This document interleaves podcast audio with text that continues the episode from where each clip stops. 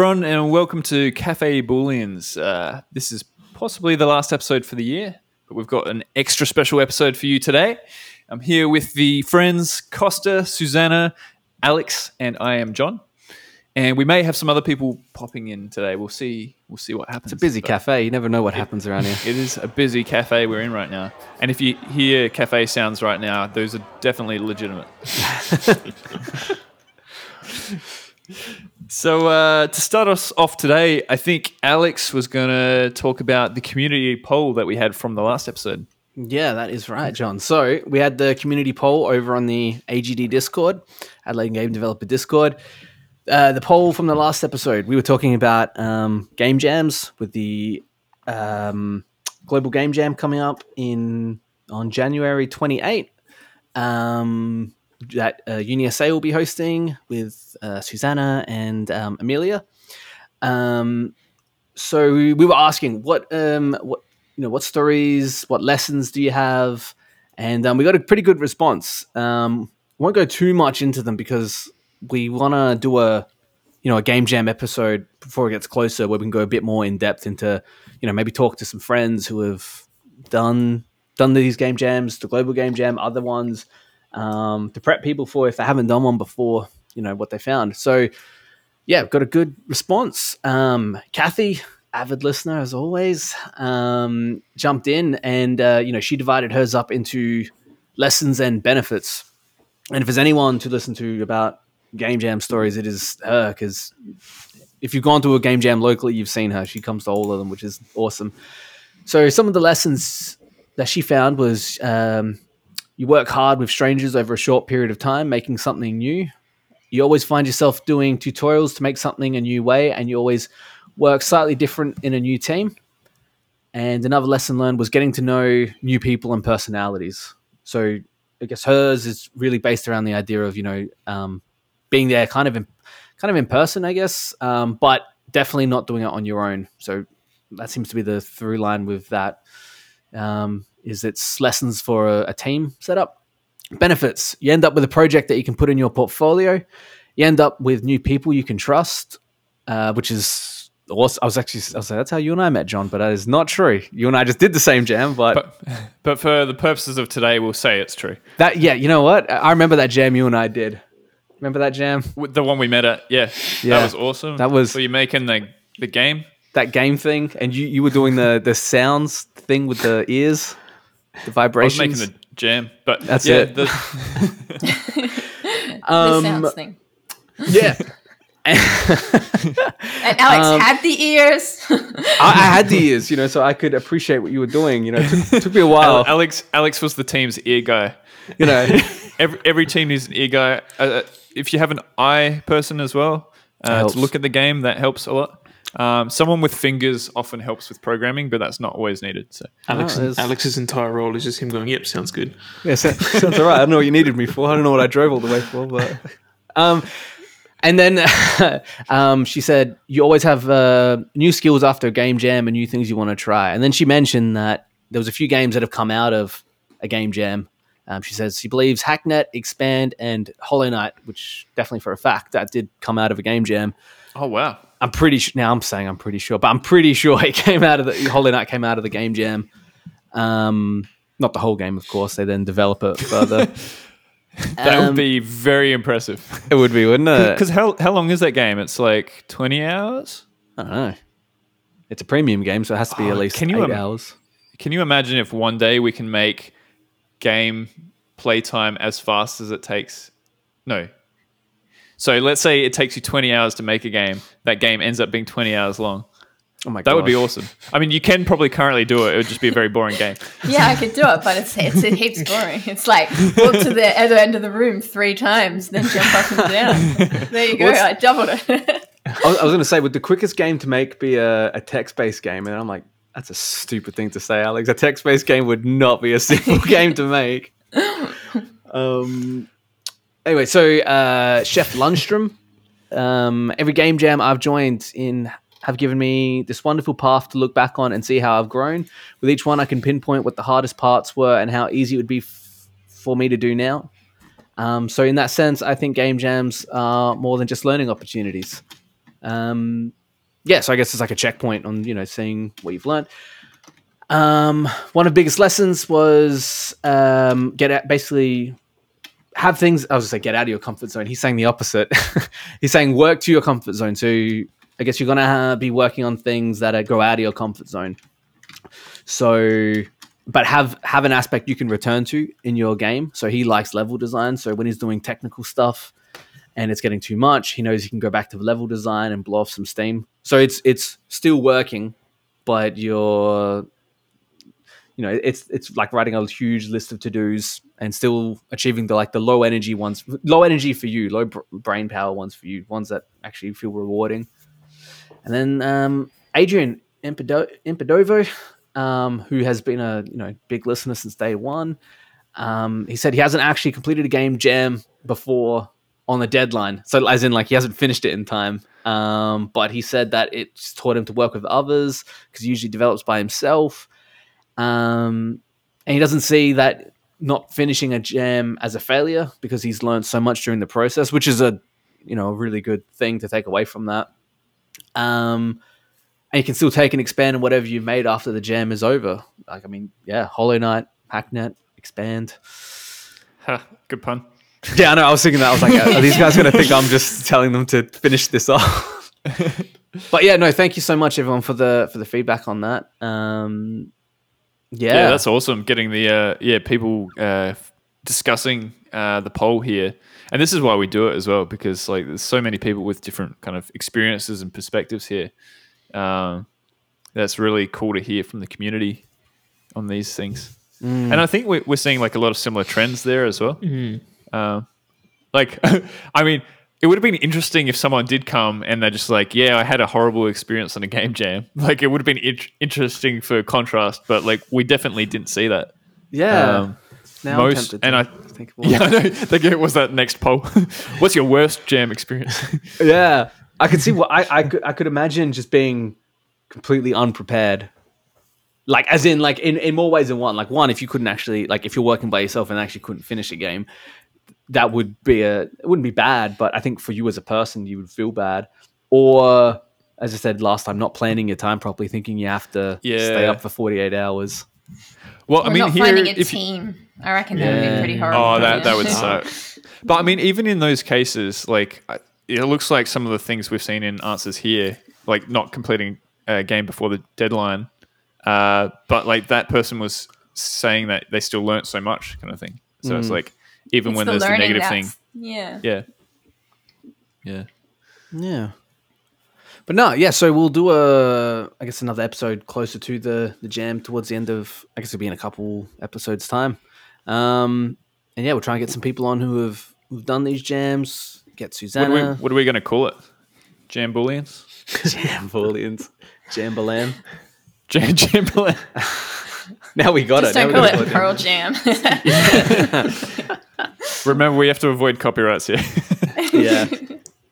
Um, Maybe if we spell Perl different, like Perl, like the programming language. how do they spell- is that not got an A in it?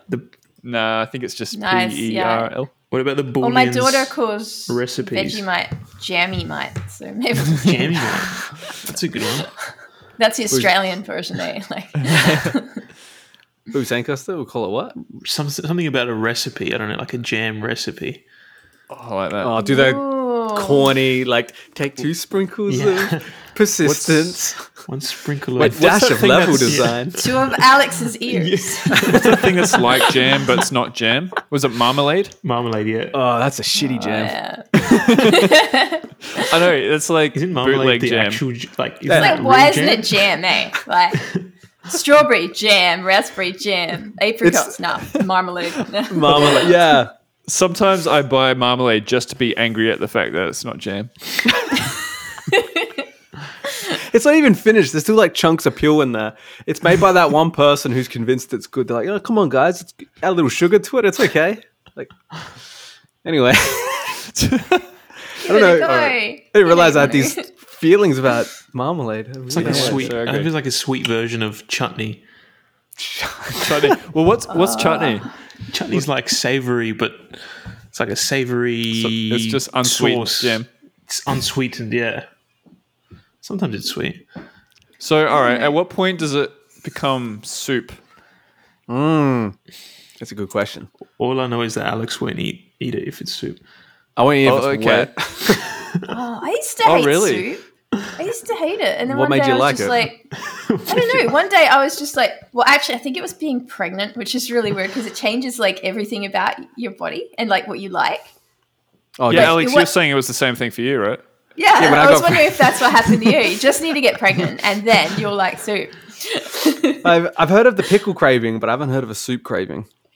The way you said Yeah, that, Alex, was as well, like- you were just like, why would you like that? what made you like that? So What yeah, makes you why like would that? anyone like God, soup? I don't you like understand. Why it's half start digested. Yeah, it's like that. You guys know solid foods exist, right? Like there's other things out there. Like Well, like you're meant to eat solid foods as well from time to time, unless you're doing the soup diet. But there's just oh, which, which I think maybe you should do just to like pure I am a fussy therapy. cat. I will not eat wet food. I won't eat sauce. I won't eat jams. I won't eat Okay. soup All right, so you go on about like how Italian you are. from time to time. so can you not eat tomato sauce then? I hate it. I make lasagna and I don't eat it. Um, I know. I just know what it should look like. Um, yeah, I, I'd go to my nunna's and have pasta and butter, and it would break her heart. I'm like, I'm like, anything that can leave like anything on your face freaks me out. So I'm like, not if other people do it. face. Yeah, not my face. You know, this is the moneymaker. You know, It goes on Um, his face or his ears. Basically, yeah, I, I need to ensure my face and my ears. um, I don't know how we got into my weird eating habits. This, this, no, that's all right. Alex does It's make important. a very it's good lasagna. important though. for people Thank in. Adelaide, in the Adelaide game industry, to know this. This is yeah, don't crucial. bring me soup, and we're gonna get along fine. But I have such a need to be liked that I won't even tell you that I hate it. I'll just be like, "This is You, this is you amazing." just do the thing where you like tip it past your mouth, but you pretend to be eating. Well, I was going to ask you if you wanted to share these fries in the cafe here, but I've covered them with some tomato sauce already. I legit, yeah, that would keep me away from it. That- that's how you protect them from Alex. oh my god. Oh, man. Um, but yeah, so game jam. Um, look forward to that, and yeah, don't bring any wet foods. Um, all right, first. So I just spat my coffee everywhere. See, okay, I need to I need to clarify that drinks are okay. I, I do drink. My species does absorb moisture. We just don't like it being left on our face. That's how it works. There's more of you. It has to be. I think I'm. I, I feel like it's more of an ET situation. I've just been left here. I'm getting progressively more and more sick, Phone home. but they'll come back Alex eventually. the anti sauce. There's your band name. The anti The anti sauce. sauce. I love it. oh man. Oh, oh, Susanna, because you you can come up. Oh no, you're not the one coming up with the theme for the game jam. But I was going to say, like, if you could make it sauce or something, force it to be like I would s- forfeit. wet food related. Whatever it is, we'll just like switch it around to sauce. it's Like, good night, like world peace, and we're like, we need no sauce for Alex to be a part of world peace. There we go. If you could, it could be like a dry rock jam, I would I would love that. Wait, that came out funny. Dry rock jam, a game jam about dry things. I don't know. Jam's not very dry. Yeah, I know. That's why I don't eat. Jam. That's- It, it struggles me to say again. game jam, but and not picture it. You know what it is? Okay, there's a Seinfeld episode where um, George is eating a sundae at the tennis, and he gets it all over his face. That is like my recurring nightmare slash fear with wet food. It's that So I have to skip that scene. I can't watch it. Was this the point where you decided you didn't want wet food to be a part of your life? Uh, well, I don't think it was ever a. I don't know. It was kind of facilitated. It was life changing. yeah, like my food's never had to touch or anything like that. I think I just said, yeah, that's this. This lines up with my belief system. I'm not doing it. What about if you had a beard and the food touched your beard? Is that okay? Because it's not your. That's skin? even worse. That's even Hey, look, worse. well, look, Alex has long hair, so I mean, he could accidentally be dipping his ponytail into that. oh, I did that recently. Um, not uh, not on purpose. I dipped my my hair got stuck in some kind of like in jam or something. And I had to- Jam. Your was I hair got with? stuck in jam. And we've How- come full circle. It wasn't. It wasn't my There jam either because I don't eat jam. In what situation are you in where your hair touches jam? I don't remember. I don't Someone remember who I was else's with. jam too. when, when he's trying to avoid marmalade or soup. Who was I with? The side of my hair got stuck. in- It was like stick. Like it all got stuck together. You have to like make your hair go in jam for it to go in there. Oh, this wasn't an effort. I didn't even know what happened. I had to go and like wash my hair in the bathroom. Marmalade. the weirdest flex ever. That's so bad. All right, guys. So make sure that you get into the game jam as much as Alex's hair gets into it. And uh, there will be dates coming on that sometime, I believe. I'm gonna get trolled with wet food and jam now. I just know it. Jam gifts.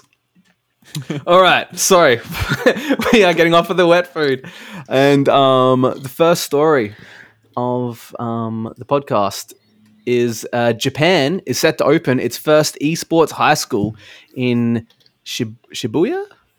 Shi- uh, Shibuya. Shibuya, yeah. Shibuya. It's that place with the big crossing that you see in all the. Oh, Movies. man. Like, Ah. have you played The World Ends with You? No. No. This is where you're all meant to be like, yeah. Yeah, Right. Oh, I. Uh, Pat, I don't. If I don't know if Pat's joining us tonight, but he loves that game, so I'll bring it up when he's back on. But um, it's a game made by the guys that did uh, Final Fantasy, but it's like present day Tokyo, and it's set in Sh- Shibuya, which is like the shopping district of Tokyo.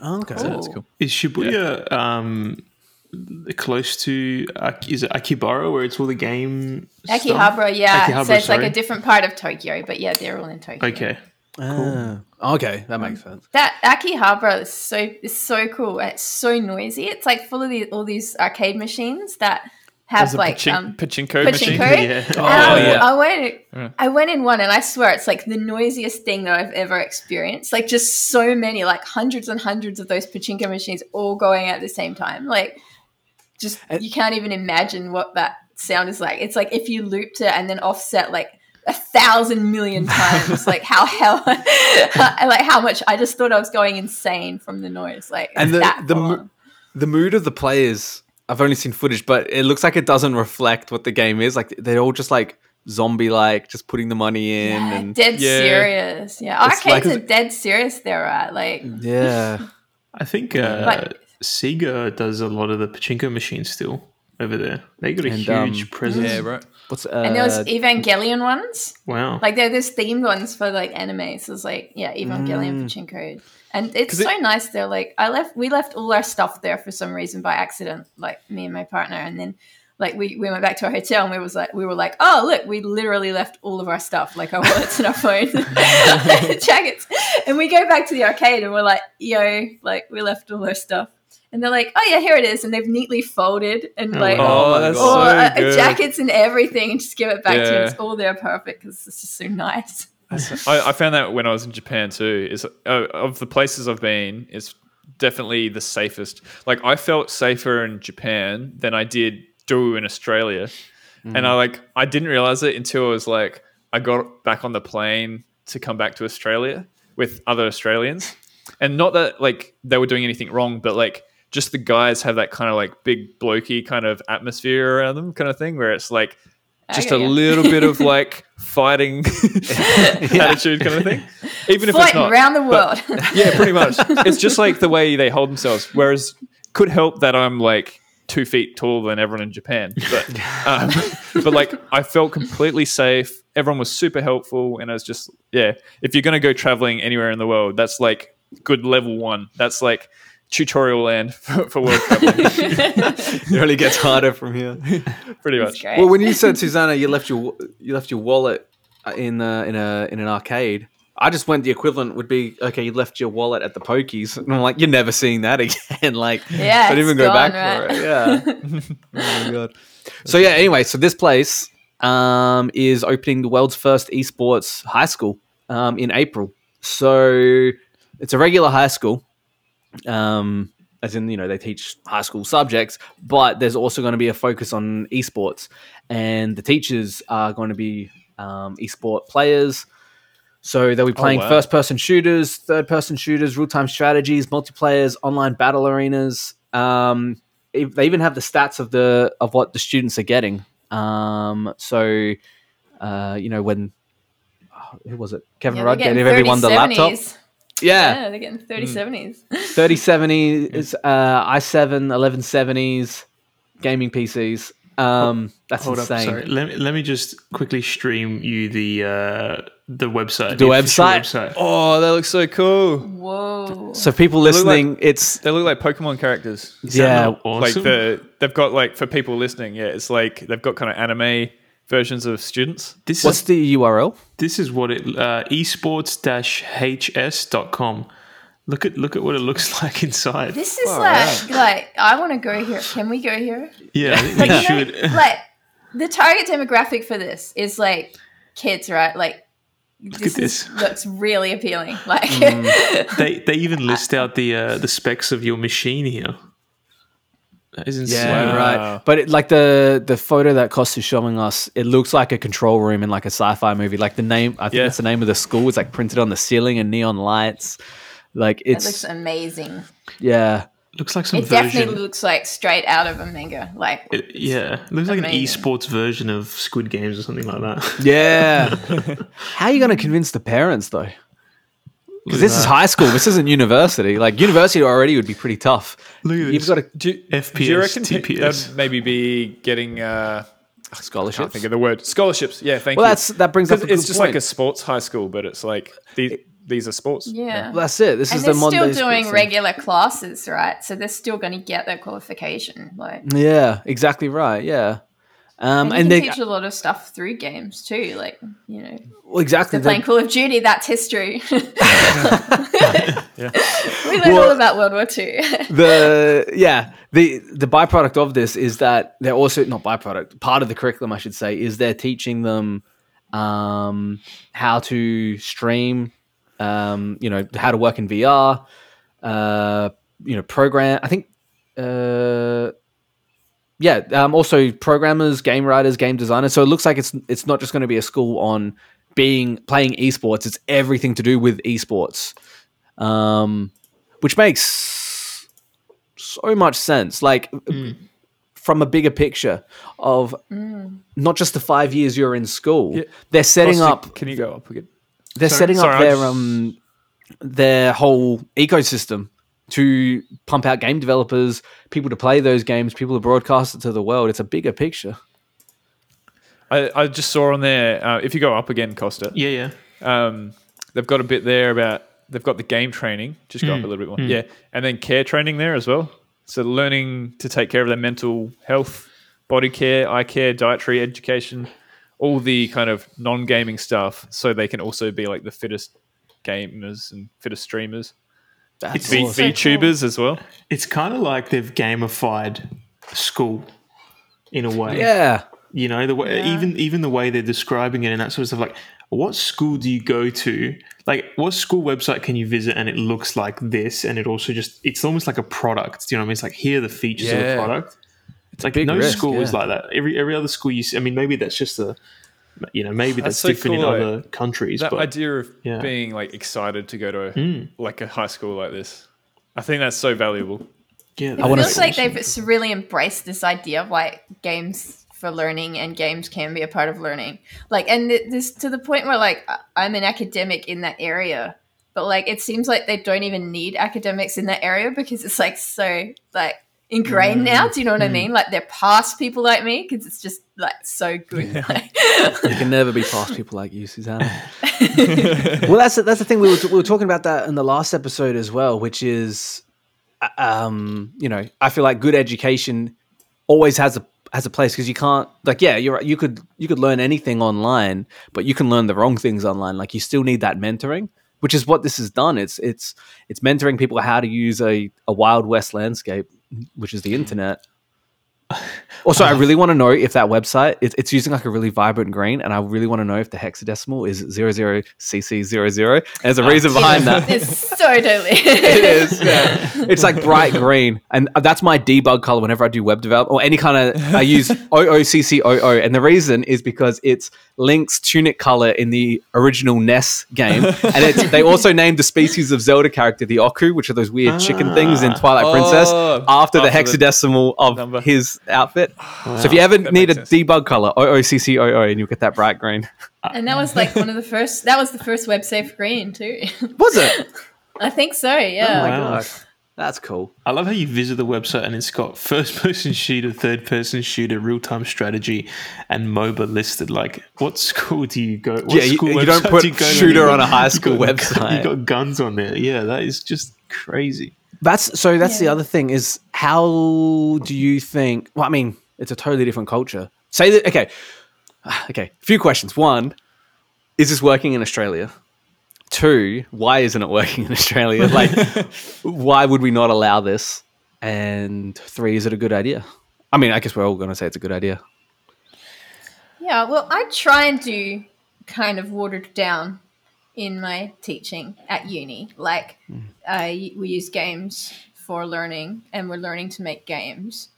So we've got things like playable lectures, where you, you play a little mini game to explore lecture content. But how cool would it be if you had a whole course? And, and I've been talking about wanting to do this for a while, but there's a lot of red tape to get around. But how cool would it be if you had a whole course that was literally playing a game?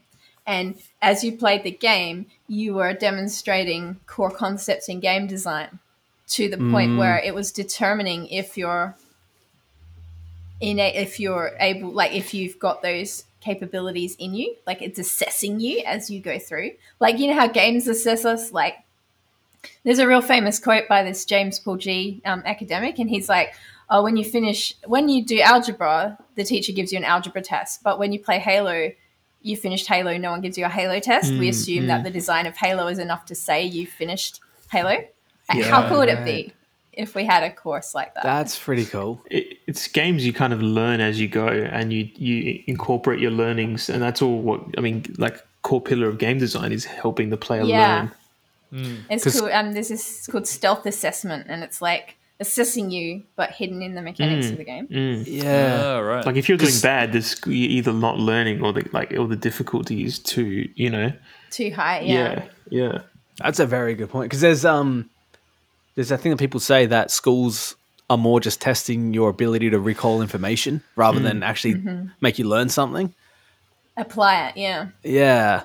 yeah, totally. But if So- you want to be an esports like gamer and you're literally at school learning to do that and playing esports in a team, like They you're being assessed, right? Like Yeah. Even um even like there's there's courses you can do when you're in high school. Like a cousin of mine is doing a course to learn digital art. Like I don't understand why you couldn't do a course like that for esports. yeah. Like a like an extracurricular Yeah, like kind of a, thing, you know, or is it part a- of the curriculum? Or like a, you can do it. It's like an external. You know, it's through I think uh, in South Australia. Like uh, is it VET or maybe TAFE? I, I think it's offered through that or something. A VET Yeah. course, I think it is. Um, A vet yeah. course through TAFE. like a, like a little module yeah like that, that would be something that could if people were interested in making that be cool to try out and, and test out i guess the the issue would just be trying to map that to some curriculum yeah. Like the- maybe isn't developed yet when I first saw this article, uh, like uh, my my you know, ashamedly, my first thought was just skepticism. Like for like you know twenty seconds, I was just like, what? Like, but it came from a like our way of doing things, like a like an old fashioned way. Kind of, uh, uh, and it wasn't like I thought it was a bad idea. I was just like, "Hey, going to con-? my thing was, hey, going to convince the parents to let their kids go there or something like that." yeah. But if this is the way the world heads, you can't like you know even talking about the NFT stuff. Like if this Hmm. is the way the world heads, like we're just going to get left behind if we don't do this. If if other countries are already making this move, Hmm. um, There was you know- this, this study they did in um, high school and primary school teachers, and it was about and parents, and it was about kids playing games at school to learn. And it was they got the kids' point of view, like how much do you think you learn from games? And the kids were like a lot, like all the kids were really enthusiastic, and the teachers could see quite a lot of learning. They were pretty successful, but they asked the parents, and they were like, it was it was like more than half of the parents believed that their kids shouldn't have fun at school or they weren't learning. uh, They're, they're like, if I if I wasn't allowed to have fun, then you sure yeah, aren't that's so toxic. Yeah. and you're like, hmm, okay. So I think that's a big thing that we need to kind of, but you'd imagine that maybe like, like last time we were talking about the average age of gamers, right? And we were saying it's like 35 now. So like our generation should be accepting of games in our kids when they grew. Does that make sense? Yeah. yeah. So maybe that's a generational shift that we'll see. Yeah, I'm just looking point. at the website for SEDA College, which is one of the sports colleges we've got here in South Australia. So that's S E D A. Oh yeah. Um, so even though this isn't games, but this is essentially the same thing as a esports college, I guess. Um, so if our culture, or when our culture gets more shifted towards esports, potentially it would look something like this. But um, one of the things talking about why they're different from uh, generic high schools is SEDA College students experience a unique education pathway because of our relationships with several of South Australia's leading sporting organisations. So they're involved in industry experiences they won't find anywhere else. And so Oh, that would cool. probably be if we were to open a esports high school or even just a game development high school. Mm. Um, I guess that's where it could stand out is having those industry links. yeah. Something that I actually wanted to share real quick now. I had something that I had, I had seen uh, a few months ago, actually, but it was an esports competition for schools in Australia. This is someone who knows their market. I, I bet we're all laughing at the same thing. The sponsor is Mi Goreng noodles. Yeah. That's awesome. Noodle I'm like, partner. yeah, they know it's us. actually, and know it's us too actually well. noodle partner. um, but but this this is an interesting thing, and it's all it's open to Australian high schools, aged uh, students aged thirteen. Five weeks of competition per term, professionally broadcast matches each week, merit awards, opportunity to hone skills, and the champion wins um, a, a display to upgrade a classroom, including installation training by ViewSonic. Um, and they've actually broken it down. So this ran this year, term by term and with games, it's actually like it's actually Oh, listed awesome. Smash Brothers, Ultimate, Rocket League, Rocket League. Bros. Yeah, that's awesome. And look, I wonder if look at these Nintendo pho- knows about this. Look at these photos because I remember seeing an article about this maybe a few months ago. Where is this? And uh, it's Australia wide. Oh, this is a university. No, no, it's just no high school. It's done Oh. for high school students, and I th- it looks like This is they really just cool. play from wherever they are. Yeah, and they probably just do yeah exactly. So, uh, for people listening, what should they search to find this, Costa? Uh, you can search up Acer High Schools Cup um, or ael.org.au. This Costa, um, Sweet. this platform we're on, it records the video, right? Like the Yeah. screen share you got. Yep. Um, all right, let's overcommit. I'm, I'm going to overcommit. Uh, let's let's we'll we'll embed this. I'm going to Hey, we've, embed this. a, we've actually got a guest waiting in the waiting room. Oh, do we? Oh, we, we, we, we talk about waiting rooms and guests. What do you, what do you mean? We're just in a cafe. We have just a casual cafe. we have a guest past. slowly walking them through the walking front door of the cafe. Okay. cool. Let's see if they can make their way into the cafe. I see them parking their car. Where's the button? for that? They're doing like a 300 point turn. Yeah. I think I'm live. I would hope I am, anyways. Hey, how are you? I think. Hey, Hey. Damo, how's it going, Doctor Damo? Ah, whoa, well, man, I had one of those moments where I shout at the missus, "Where's my super suit?" Hey, sorry, uh, Doctor Damo, uh, are you able to turn yourself down a little bit by any chance? Yeah, sure. Can give me a second. Cool. Cheers. We're just getting a little bit of peeking there. So, welcome to the cafe, Dr. Damo. Yeah, so we we we're just talking about uh, how there is a high school program uh, presented by Acer and a few other people uh, for getting people doing esports and esports competitions. Have you heard anything about this? No, I tend to be a bit more of a shut-in when it comes to online news and media, so this would be the first. Yeah, yeah. We were talking The about first time we've heard about it too. yeah. Sorry, Alex. No, no, no. You're right. I interrupted you. We're talking about how I'm guessing um, my. Sorry, No, I'm guessing right. my microphone's the level is okay now. Uh, yeah, we, that's all right. We we can fix it in post as well if we need to. So, but you, you won't be distorting now. So yeah, go on. Awesome. Yeah, so we're just talking about how um, Japan next year um, in uh, what city did I say it was? It was- Shibuya. Shibuya are um, opening up an esports high school um, next uh, April. I want to say. Um, so it's a regular high school, but they're also I don't know if you can see the the stream up there, the screen share, but Yep. that's the school's website. They're basically Here on the cafe wall. here on the Cafe cafe wall. wall, yeah, on, on the TV monitors. Um, On Susanna's laptop. um, yeah, they're- it's a it's a regular high school basically. Like they still have the same high school curriculum, but a bunch of the teachers are esports players. Um, so they're teaching students, you know, how to play online, how to get into it, same as like a sports school, really, or sports college, like in America. Um, but also uh, how to stream, how to create VR content, um, program, uh, write games, game design. So it's getting them at a at a high school age. And I was saying about So how basically, it's giving the uh, the hopes and dreams to every e-pogger wannabe, basically, right? yeah. well, hopefully, and, and and the phrase "pogger" has come up again. there we go. That's Back the to second time tonight we've been talking about. it. yeah, yeah. Poggers been cancelled. Fantastic. but um no i mean like it's a it's a whole building a whole eco i think it's a it's a long term um you know it, it's since they're you know targeting pro, you know people to stream the games but also the people to make the games. They're just building up their ecosystem. Like if adelaide had that if we had a program that taught game development and how to play the games you've just designed an entire ecosystem. And even john Makes pointed sense. out on the website there's a whole care training palette to it. So, how to look after yourself, your diet, you know, concentration, um, just be a healthy person while playing video games. That would be cool. Like if you had a whole year and you did half the year building a, a competitive game, and then spent half the year like trying to. I mean, that's like pretty tight deadlines to make a, a competitive game. but um, yeah, that would be an interesting thing to, to try out.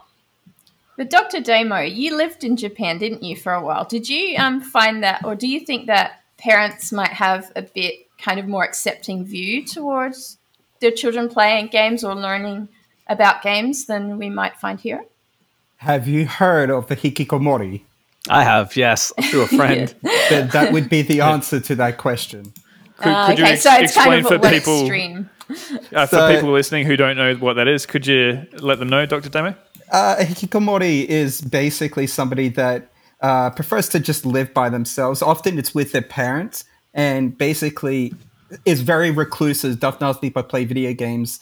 They have an extension of this one. I think it's an extension called NEET, as in not in employment, uh, education, or training, which is the same thing. You're a reclusive individual, but don't have any future outlook for yourself. You just sit at home, and play video games all day, every day and it's kind of a kind of a big issue, especially given the the recent, the maybe not so recent otaku phase that uh, started over in Japan. It's become a bit of a, a government known problem over there.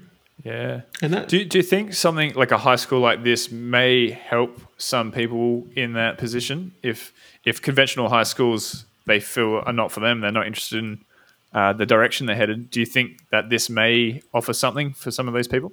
Uh, I think it'll offer a lot, actually. Um, there's a bit of a difference here between what it offers and whether it gets accepted or not. I doubt it's going to get very well accepted, especially to the older audience. But the amount of good that it's going to end up doing is, I think, the thing that's going to make it stick around for a bit longer. Yeah, because that's that's the thing is because as, as opposed to like a college where the the students are adults um, these are this is high school so this is age like what 13 to 17 18 which means it's still within the parents control to actually Right. send their kid there Right. No, that makes sense. yeah that it's, it's it'll be interesting we want to revisit it i guess in a year we'll see uh at the end of year 2022 if if this is still going and and how it's gone but um just before you jumped on dr damo costa um pointed out that there there is a we have a version of this here which uh, is Acer a High Schools Cup. competition. Yeah. Oh, it's a competition. Oh, it's not so school, that's why that's where because I knew about the esports thing over in Japan, but I didn't know we had something like that similar down here. Apparently, Yeah. we've got a, a league for high schools, which we didn't know about. So we're all very excited. yeah. Proudly sponsored by Indomie. we have reached boomer levels. We are no longer aware of what the youth are doing. Oh, it's the same as the university league. So we do have a university league. I know we've got a UniSA team, and Mm. it looks like this is um, the high school version of that of the Mm. the Acer University Esports League. what is this? That's cool. I like Uh, this. Susanna, I'm waiting to sit in with my webcam. If you could accept. Oh, sorry. Just Oh, saw sure. that now. Is that the um? That's a- Is that uh? uh what's his Vaughn. name? Vince Vaughn. That is Vince Vaughn. I thought it was John C. Reilly. Oh my gosh, it is. It's actually Vince Vaughn. Yeah. Oh, really? They've got a stock. They've got a this is. stock image of Vince Vaughn. oh my god. That's amazing. I'm unfamiliar with this person. Who is this? He's, He's a an really actor. famous actor. Like, an but it, it's a stock photo, but they've just put They in like his face on it. it's, It's, like putting like Brad that Pitt in an image. Cage. Yeah, when Nicolas he's on Cage, these yeah. textbooks.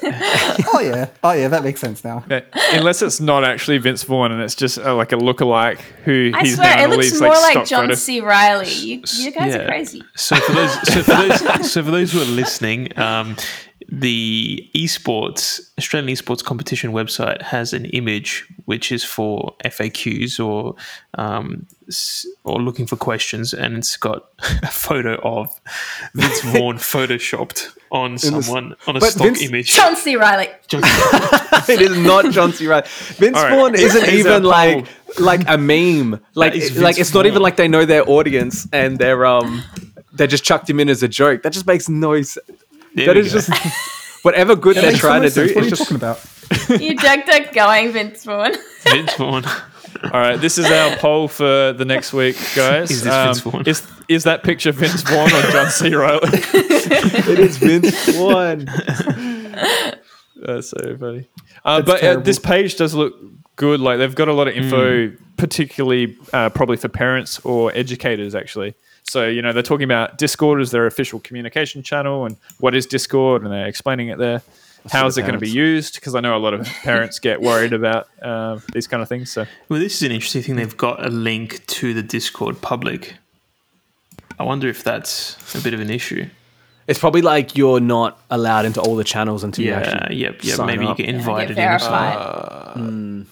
because you know you're you're joining a, a Discord server full of high school kids, essentially. Oh, So, that's a makes good point. I didn't even think of that. yeah, Yeah, it that's a, doesn't I look never like thought it's- about that one. yeah. They, I mean, I don't know what they're doing, but they could get people to post like, some moderate- verification yeah, code or something. Yeah, and I wonder if it's moderated and that sort of stuff as well. as long as It's good to are see like, people yes, I am a high schooler. online safety.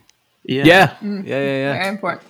It's very important. Well, it's part of the training. yeah, and even even goes through the Rocket League, Smash Brothers Ultimate, and Overwatch. Um, yeah, like the games that are being played in this competition as well. It seems like there's prices as well for getting involved, and yeah, really cool. That's great. Yeah. All right. So, John, Yep. you got a Yeah, you got a story cool. for us. Yeah, so uh, I thought, seeing as it's the last episode of the year, I thought we'd do a bit of a recap by looking at some of the video game stats from 2021. Um, and I found on fortunely.com, they've got a number of statistics, um, which they've gotten from uh, a few different places, such as the Game Developers Conference, um, Entertainment Software Association, uh, Clairfield International, Copia Institute, PC Gamer, EY. So these stats are coming from a few different places. Uh, but some of the key stats there, and I'll just go through these uh, five and then pick which one you find interesting. Um, number one. Is that someone at the door? I don't think so. Oh. From what I can see. oh yes, there is. Yes, there is. Wow, Alex, if you door, don't want to listen to me, just tell me. Well, you know, I'm, I'm looking out the How's window. I thought that was fact number one. I was like, what? That's Pat. Welcome hey, to the cafe. Pat. Hello. How's it We going? just- welcome. there. So we're just talking come about ju- a Full on crew here. You've Yeah. come just in time for us uh, talking about video game stats uh, over 2021. Um, and so I'm just going to list off a few key stats that I got from an article here, and then we can discuss whatever sounds interesting. So, uh, number one, Yeah. uh, apparently more than 57% of all game developers currently reside in the US. Number two, uh, revenue from free to play games amounts to over 85% of all game revenue. Oh my Whoa.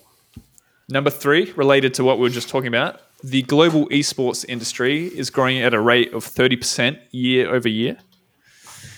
Number four, uh, the video gaming market is dominated by Valve's Steam platform, with over 47% of game publishers selling their products on its storefront. And the fifth key stat is that there's over 2.2 billion mobile gamers in the world. That's which, a, a quarter of the population, right? if That's that's, true, yeah, it would be What of the whole world? around that. makes sense Well, given that unless- every single I mean, person it just that has says- a smartphone. It says Yeah, 2.2 true. billion mobile gamers, so I don't know whether they're. yeah, you all have phones, right? Someone what got counts there. as a game though? Unless you're in the audience of uh, Doom Eternal, not yeah, Doom Eternal, no, not Doom Eternal, fucking um, Diablo. yeah, Diablo three was it? Diablo- Diablo Immortal. Immortal, as the latest to one, Doom yeah, Eternal. that's it. Doom Eternal. Yeah, yeah, yeah. Um, Well, it is eternal. Yeah.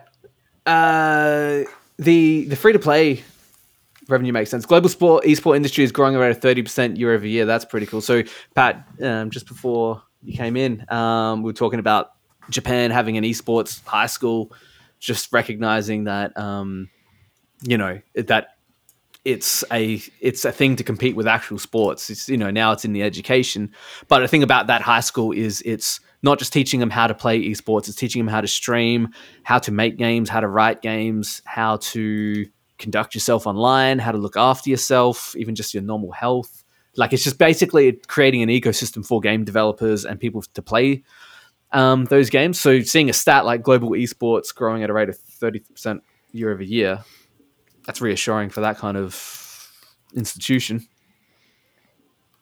The, the one that really got me was the revenue from free to play games amounting to over 85% mm. of all game revenue. Have you seen how mm. hard they have to market to get that? Yeah. Mm. When's the last time you didn't hear Raid Shadow Legends?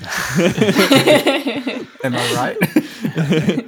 I'll tell you what, um, playing like Halo Infinite, getting achievements in that game, like in the single player, it was like 0.01% of people have got this achievement. I'm like, yes. but also that's because it's the campaign, which is like the one thing you have to actually buy separately. Oh yeah. Oh, so everyone's playing the, mo- right, the uh, multiplayer. that's Oh, right. right. Infinite went free to play for the reckon, multiplayer, yeah. didn't they? Yeah. Hey, Didn't didn't Infinite go for free to play multiplayer? they went like a yeah, the Yeah, yeah. beta. No, the, the entire multiplayer is free. It's just the campaign you have Really? to buy. Oh. yeah, like Fortnite. Like Yeah, save the this- world. Right. That's, In game, that's a pretty cool model, actually. Because purchases are they for progression or are they for skins? I couldn't remember. Uh, I think it's Battle Pass. yeah, They have a battle pass, but what was that for? that's for multiplayer. So it, it's for sk- it's all cosmetics. Um, uh, like which is super annoying. That's like another side point, but like you unlock, you have to do things to unlock the co- the ability to get the cosmetics if you pay for battle pass. I guess that makes sense. You saying because it's free free to play, so they're still got to make their money somehow. So I guess if it wasn't free to play, if it was a paid multiplayer, they would just let you unlock it. Well, the, Yeah. this kind of goes back to the point you're saying about the revenue being over 85% of you know all game revenue. Like, listen to the extent that that these deve- that developers now have to go to to monetize, and the value that these uh, game developers can get out of a single experience is is immense. Is is is huge. Like compare that to 20 years ago where you'd just purchase the one game and then perhaps there would be like one expansion pack to the game like now it's you know free entry into the game and then these long uh, i guess funnels to continuously spend in the game. So yeah i um i think that barrier to entry has been lowered so much that yeah people tend to spend more get into it and then get it you know get hooked and then continue to spend in the game. And and yeah the explosion of of mobile games is uh contributing to that. So, Pat, you're you you're you're usually pretty clue with this stuff. Do you do you reckon then that this is just the way it's going to be from now on? We're going to see more. F- it's just free to play sort of things. Um, with the The only people I that can change like, that is it's- us, honestly, as game developers. Unless we all took a stand and said no to doing this, then it's going to exist. like I think all pricing models have their place. Like, you know, there are games like Assassin's Creed which are like they're ludicrously long now. They're like 400 hour games, yeah, and like you pay like a once off price of like like I think um, Valhalla you can get for like 50 bucks now, and that's a huge game. Like I gave up on it just because I played about 40 hours, and like it was fine, but I was just like I don't want to keep spending hundreds of hours on Yeah. it. You know, But like then you've got free to play games that people spend thousands of hours on, Yeah. and like Yeah. Okay, you rate a, raised an interesting point, which is tangential, but I just want to touch on it. Is that whole because we're talking about pricing on games, and we're using like how many hours the game is as a kind of quality marker, but that's not necessarily always the case, right? Because like like you said, you didn't finish it. Um, I was playing a game uh, just this morning actually called Shadowverse, which is like a Yu-Gi-Oh ripoff because I get real into my card games, and it was a whole lot of fun, but it was like super hard, and I've spent like ten hours trying to get past this one point, so to the point where I finally like I'm like I shouldn't be doing this. I probably should be doing other things with my time. Um, really enjoy the game, but like the amount of hours I'm going to put in, would I call that quality time? I mean, if I'm banging my head against a wall, or While we're Yeah. You're just doing segmenting onto quality time, there's one more thing that we've got to add in. Most of the, I think when most people play these free to play games, right? It's usually when they're doing something else, whether they're riding a train, sitting side seat into a car, or just generally we're going somewhere, or we've just got the phone handy in front of us as we're playing. It's not like we're sitting at home luxuriously sitting and playing this game. Usually we're at home, we're playing like the Xbox or PC, something like this. Hmm. So that's those Yeah, hours like- rack up Depends on the throughout audience. time, there are people that have like ten smartphones and they play like Pokemon Go on each phone. Yeah, those are I hardcore. We're not talking about the hardcore two percent, right? well, well, actually, they probably account for most of the revenue. As well.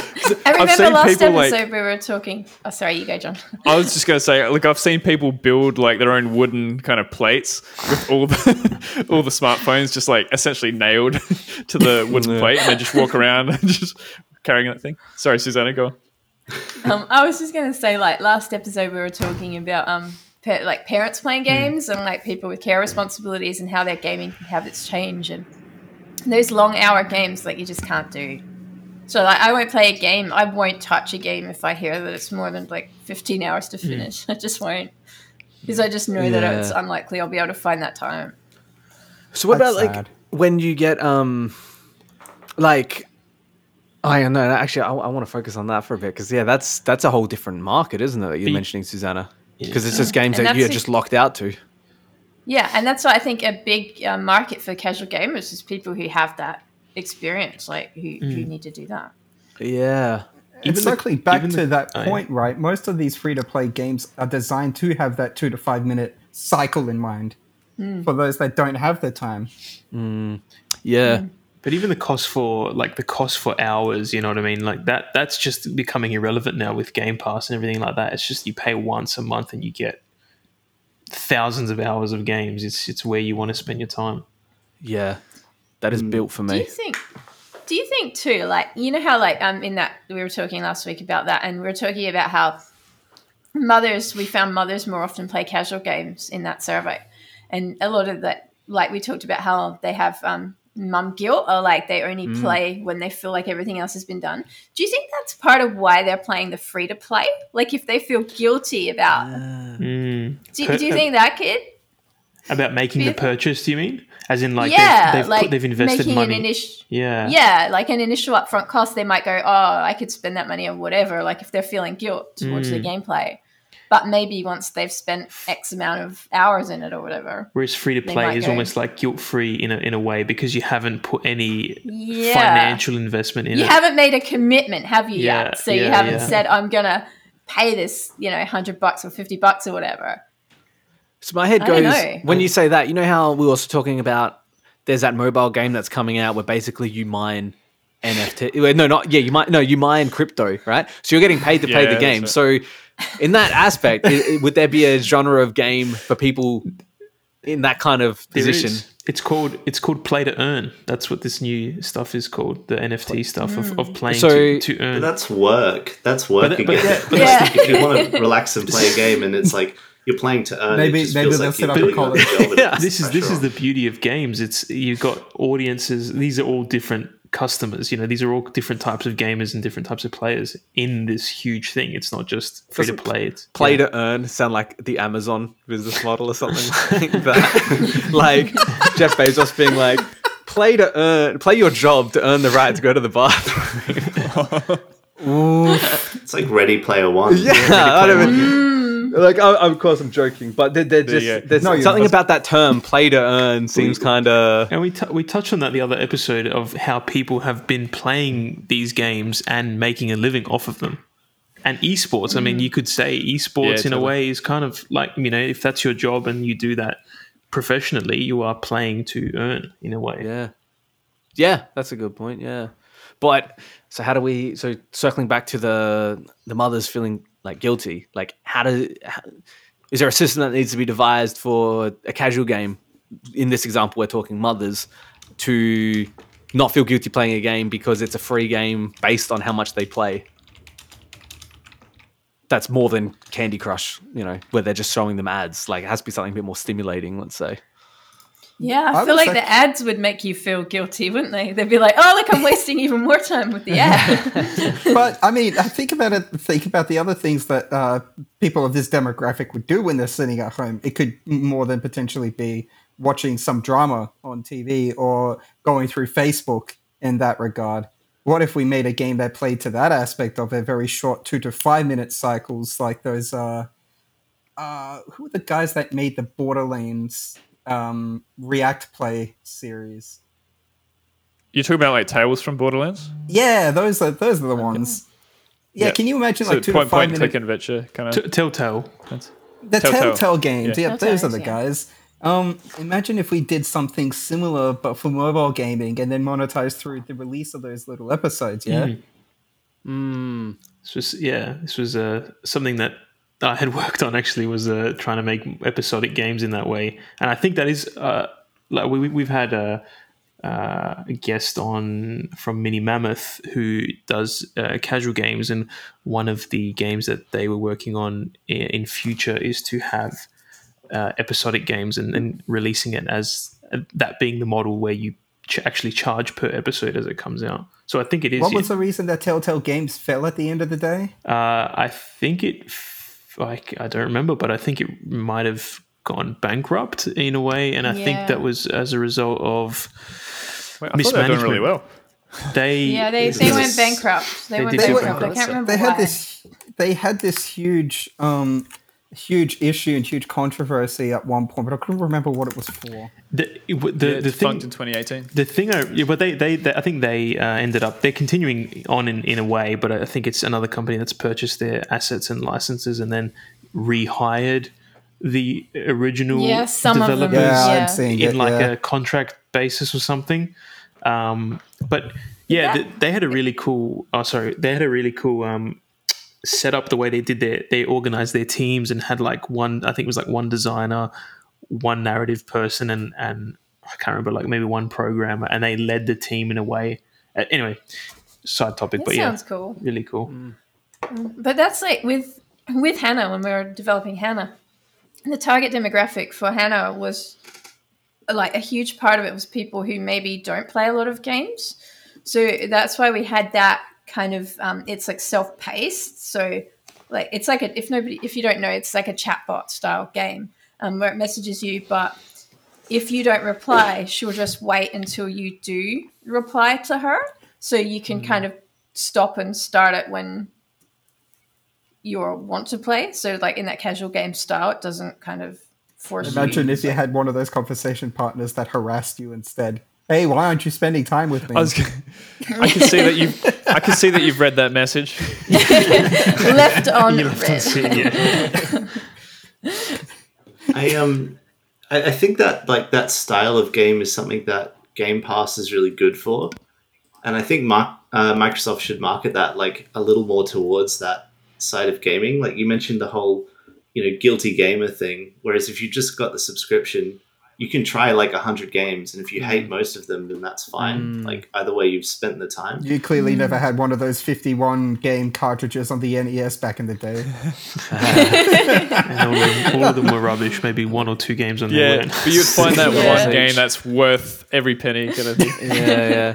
That's an interesting point though, Pat, with that because um, and then you know if if games all move to streaming, so we don't, and you know to your point as well, Doctor Damo, if it moves all to streaming, we don't need to buy physical copies, right? You know, like the need to buy DVDs God, that fucking shows how old I am. Need to buy Blu-rays, HD, DVD, whatever it is, is like diminishing. Yeah, I don't know. I I got some weird format of solo that I can't play in my regular things. I have to use the Blu-ray.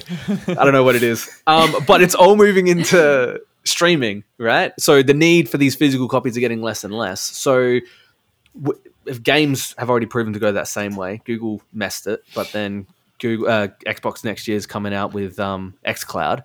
So Susanna, would there be a guilt? Um, is there a guilt with Netflix? Like, on, Yeah, because what. Pat's saying about the subscription model, if there's a if there's not a if it's if it's that and they're not also just not having a physical version, um, just being able to str- I don't I don't know why I feel like the streaming is important. It feels like that's a piece in there somehow, but um. Yeah. It's I just think there it's a subscription model. Yeah. subscription. It's, Yeah, I pro- don't it's know. probably the low low commitment thing. I'd There- imagine. Yeah, I mean, I mean Yeah. there might be. We found might- it was yeah. games. I Yeah. think that were creating the guilt, But like the there- idea of games. Was anybody around during that time when purchasing- Nvidia first released the uh, Shield series and the GeForce Now series, right? Mm. They tried to go down this uh, subscription micro game uh, streaming platform service, but not many picked, people picked it up at the end of the day. Mostly because it required specialized hardware to do this. Oh wow. yeah, That was that was requiring a, an NVIDIA GeForce card to access that. Um, if you were streaming the from Shield, your desktop, you needed a GeForce PC, and if you were streaming to a device, you'd have to have one of their Uh, uh, NVIDIA Tegra chip Yeah. enabled mobile phones. I think. the NVIDIA Shield, I think it was, wasn't it? It was like a, de- uh, a home, like Yeah, one of those. I set-top had one of those when I was in Japan. Fantastic little thing. Yeah, Um, but now that we're moving away into a generalized space, maybe now's the appropriate time to be streaming games. Especially, well, maybe it might not be accessible to Australia with its terrible internet speeds. But usually, you can Yeah. stream this kind of game over the internet. In fact, I did this once when I was on the way to the airport in Japan, just via the mobile phone, streaming XCOM straight to the mobile phone from the uh, the cloud. Might be a good way to go. yeah. have you? Has, has anyone ever played uh, Minecraft Story Mode on Netflix? Yeah, it's cool. That's a Telltale game originally, and then they port they ported Netflix? that to Netflix. yeah, it's on Netflix. How So do you it's play it um, on Netflix? Is it It's Just kind of like and click? Bandersnatch. Yeah. You know, like with Bandersnatch, Oh, okay. where you choose. I was choose, wondering uh, that. but it's Wow. a, like a Minecraft adventure, and you choose your player, and Yeah. like you, you know, which Alex do you want to be? And it's got like a choice of Alex's. So in other Female words, they use Yeah. Bandersnatch as a test bed only to release Minecraft later. Hmm. Well, yeah, well, that's. I think I think that was one of the. I think that was one of the last projects they worked on before they went bankrupt. Telltale, and because that was a, that was a game that came out on Xbox and, and everything else, and then Netflix must have convinced them to uh, experiment and and try to port the game over to to their platform. And I think they might have even had another one on there as well in that way. But um, yeah, and it's it's kind of like um it's kind of like an interactive. well it's an interactive narrative but it's got the aesthetics and characters and the style and of minecraft so you know there's creepers and you have to run away and so you choose to go left or right to run away Yeah. from the creepers and, and all that sort of thing and the, and the beauty of that is that it doesn't actually play the game; it's just all videos. I'm pretty sure. Oh, it's like those Yeah, I 80s think they- VHS. Yeah. yeah play- but it's, it's animated yeah So they play like pre-recorded variations of the real-time rendered scenes that the games used to have then. Uh, Yeah. Fascinating. Granny's Garden, mate. Granny's Garden was where it was at. i miss granny's garden Good was Wait, that. what is? Hold up, what is this? I don't know. Of Oh, this was like when we were Oh. kids. Like um the epic click. It was. It's what I always think of Bandersnatch. It's like the, you know, choose your own adventure. yeah. I don't know why you're Oh, a wait, kid. I know early of this. interactive narrative yeah Yeah, like back in the DOS days. Interactive narrative. Oh, That's, that's, that's, what it is. old. Love it. That's funny. It was on the Uh, BBC microcomputer, if anyone's interested. I think, oh, yeah, look. Okay, so I went to primary school in England, and uh, Granny's Garden, in case nobody knows, Oh my God. Granny's Wow, Garden that's a was, random uh, no. yeah, Granny's Garden was um, a first introduction to many to computers for many school children during the 80s and 90s. So Wow. that's, probably awesome. why it means That's so much to me, I guess. Yeah. Are you one of those? Yes, I believe I am. Oh right. I thought there was The more the test- the test case of Granny's Garden. No, um, yeah, I do It remember works. playing that at school. That's pretty exciting. What I hope, about like, the developer else? of Granny's Gardens just listening in now, and they're just like, "Yes, it worked." Yes, a, a kid grew up to become a games lecturer and designer. and Did it. My master plan worked. oh, so good. But we had Here's uh, two question for everyone computers in the school, and uh, they were all these, you know, these little things, and they were covered, and um, you had to put the dust cover back on when you used them. Oh, and the teachers were all wow. like, Man, the teachers walked around, and they were all like, you know, don't mess it up. Like, what are you doing? like Get a that drink out of here. or something Yeah. Yeah, literally a sewing machine, right? It's like that. with the dust cover. Yeah. It- We it had two probably- of them. They're probably too heavy to steal as well. So like Yeah, stealing yeah. computers Yeah, from like schools wasn't an issue back then. a phrase For that the means Australian, the first thing we talk about is stealing equipment. Look, we talk about a lot of things on Cafe Booleans, and it's all somewhat related, distantly, but somewhat related to video games. yeah. and it's all crime. It's all Uh, crime. I'll share, Oh, I'll share pretty sure it was in only the like local sixty percent. Like, I'm the local newspaper is being headline was like, right? So primary school those, gets two computers. For those watching via the video, I've got up on my screen. I don't know if it's been enabled, Yep. but this Yeah, is yeah. the There BBC is. microcomputer. BBC Oh, awesome. There it is. Oh, Where's the dust cover? Oh man, their their teacher's gonna be pissed. So you had, wait, so, is this what you had? Is that just plugged Oh, into a this, this CRT? gigantic thing you've got here, you mean? Ah, there we go. Look. Ah, so for it. people We just had two. listening, it looks like it's just a chunky keyboard, and then you have to bring your own TV. yeah, pretty much. yeah, we had a giant Sort of monitor. like awesome. OG Like Apple. Apple Yeah, that's what I was II. thinking. Yeah, That it looks a looks bit like like an Apple. Apple II. Yeah. I don't, I don't know if you saw it there on the far left there. Someone it looked like someone had made one out of a Raspberry Pi. Oh, wait, what? Hold they had like there's a vintage like dust cover for your Raspberry Pi version. Oh yeah. Oh no! Wait, wait, wait! Hold up! No, he, he, John might be on the money there. Let me share that tab again. We're go, we're going into this. We're diving in deep, boys. That's that's fantastic. I, I got a Raspberry Pi recently, and it's like the first thing when you get it, you're like, I could do so many things with this. And then you kind of freak out, and then like you don't know what to do with And it because it's just like so many possibilities.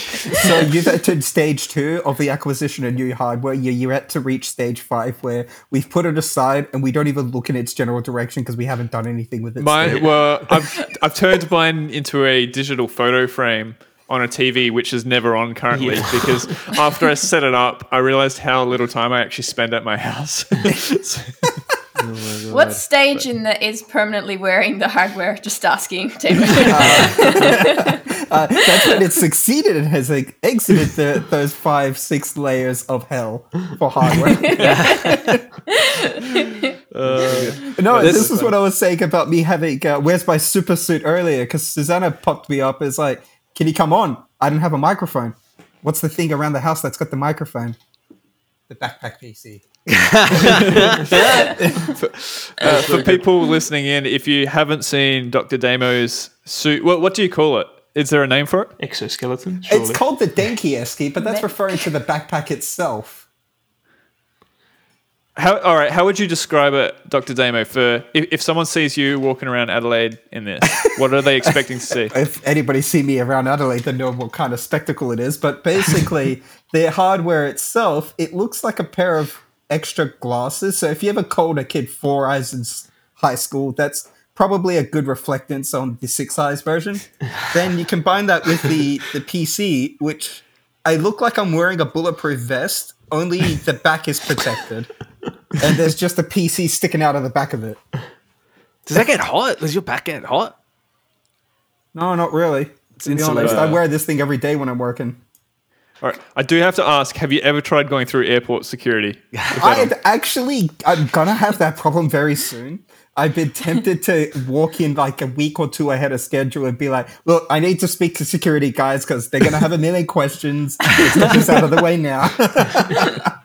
but the staff have told me the batteries are okay as long as I keep them protected. The PC's okay. I just need to let the security know that I'm going to be walking through. So like, what the f- Yeah, right. There you go. to announce Awesome. you know, like a plug suit, like a Evangelion plug suit to like keep the heat off you. Yeah, that's so funny. Um, Yep. the, ne- Yeah, next, should we Susanna. keep moving? I really, I want, I want to hear this one because I know Pat and uh, Blue Moon Games, Michael Fischetti, would be very keen to hear this story. Oh yeah. So um, interestingly, um, hilariously, my my son, uh, who's ten, told me a couple of weeks ago. Oh, did you know the Quest Two is out? And I was like, yes, we have one right there. so yeah, that was quite funny.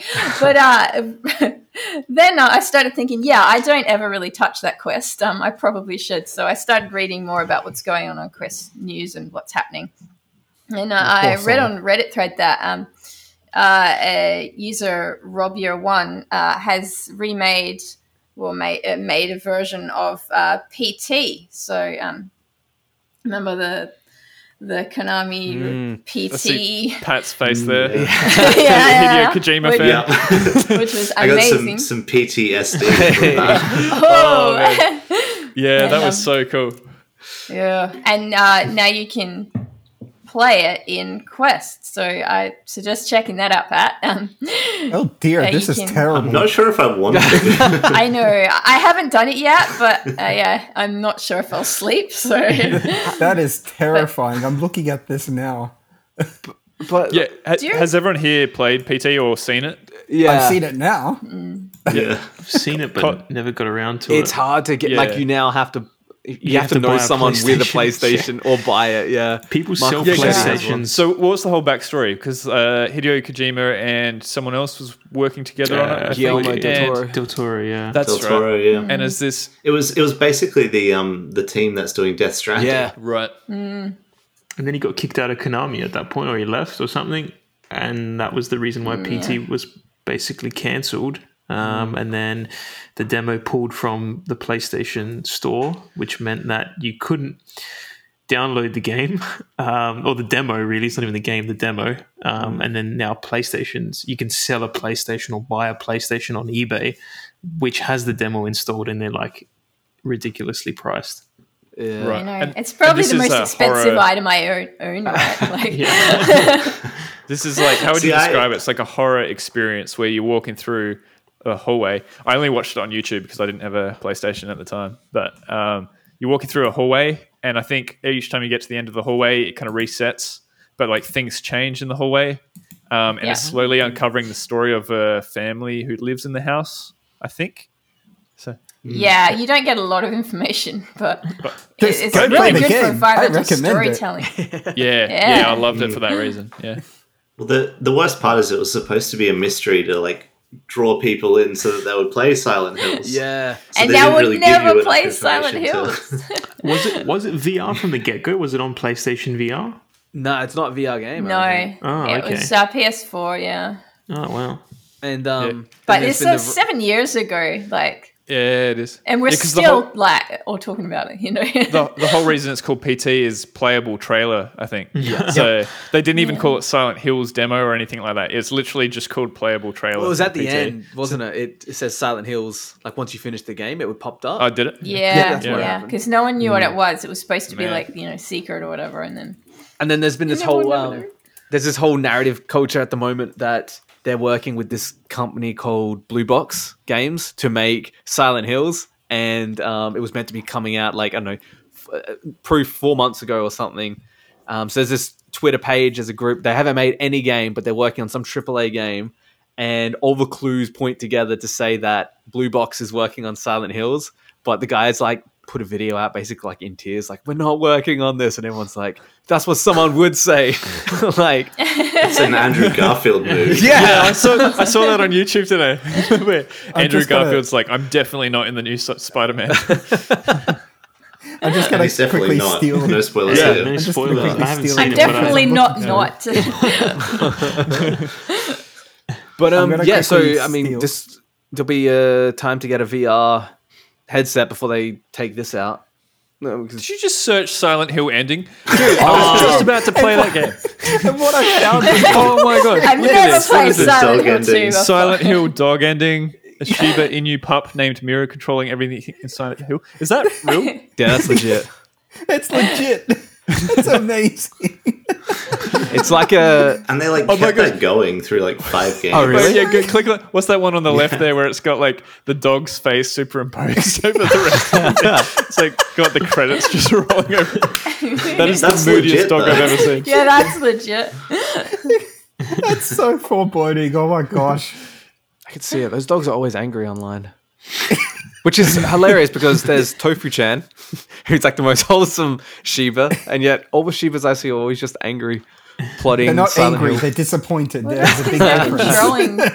That's because they're controlling. Is his name James? That's because they're controlling James. And That- this- this kind of- this this that, that that oh my god my my mind's just blowing with this because if you played Silent Hill 2 and you know what that's about it's a really um bleeped uh narrative and to say that the dog is contr- like did the dog make him do those things like what does that mean he's controlling you know, everything I think the dog is really Means he's not a pyramid good head's boy. brain inside the dog's body, He's right? the Has to best be. boy. Has to- He's doing Oh it for our God. entertainment. It's a He's the pyramid head best boy. dog.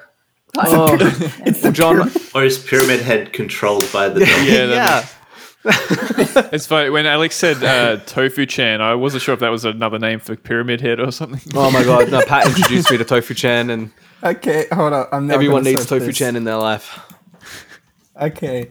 Let's Just a motivational internet dog. yeah. Motivational internet dog. Definitely need that. all right.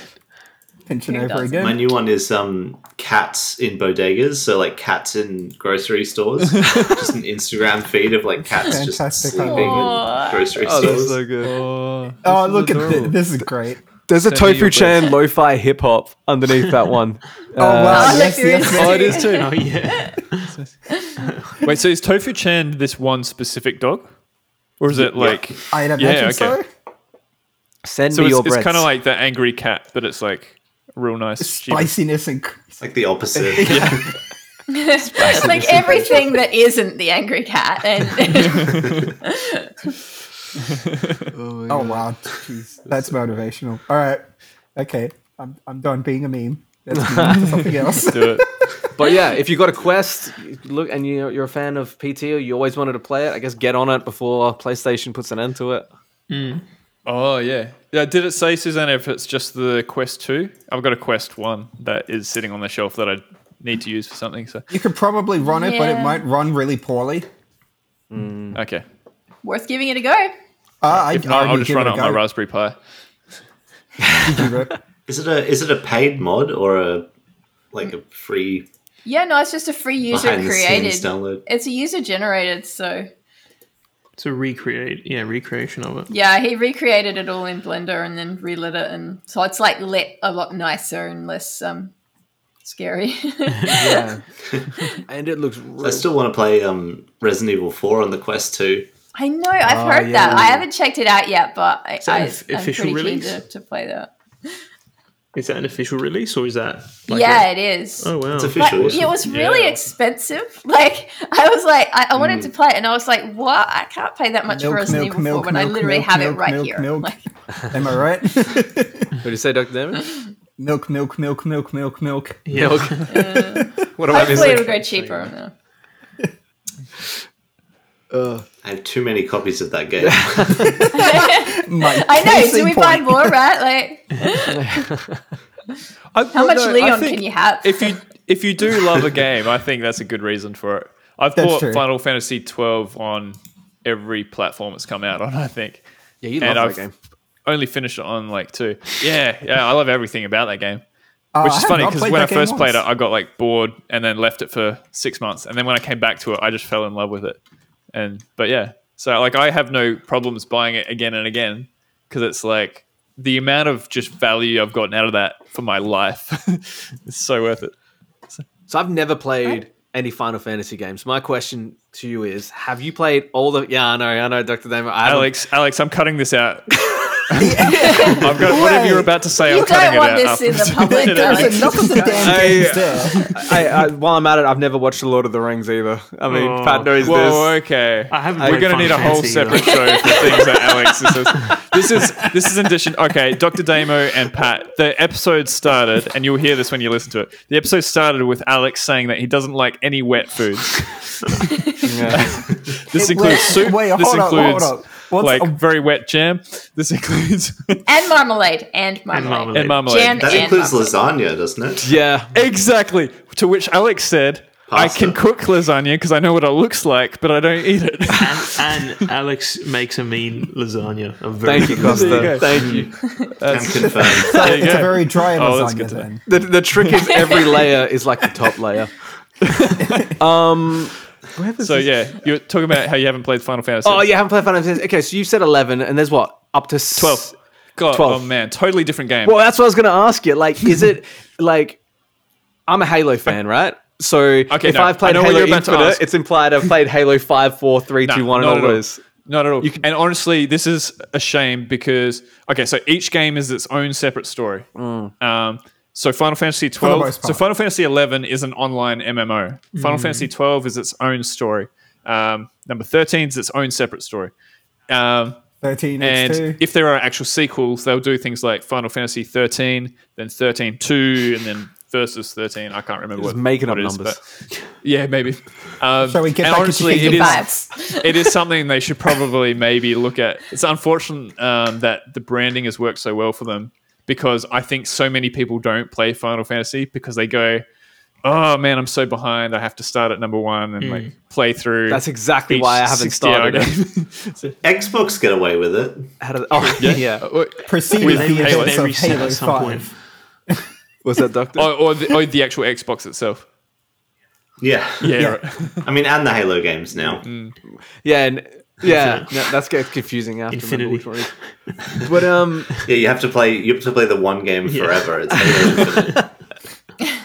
It's infinite. dear. so John, have you then played all the Final Fantasies? Nah, man. You just Too go- many. I don't know if anybody has. Has anyone ever? Like, I mean, I've done, I'm well, look, I've, I've played probably about five or six of them, and like you know, I say number twelve is like one of, if not my all-time favorite game. But I- also have only finished probably about three of the Final Fantasies. I've maybe played like six of them.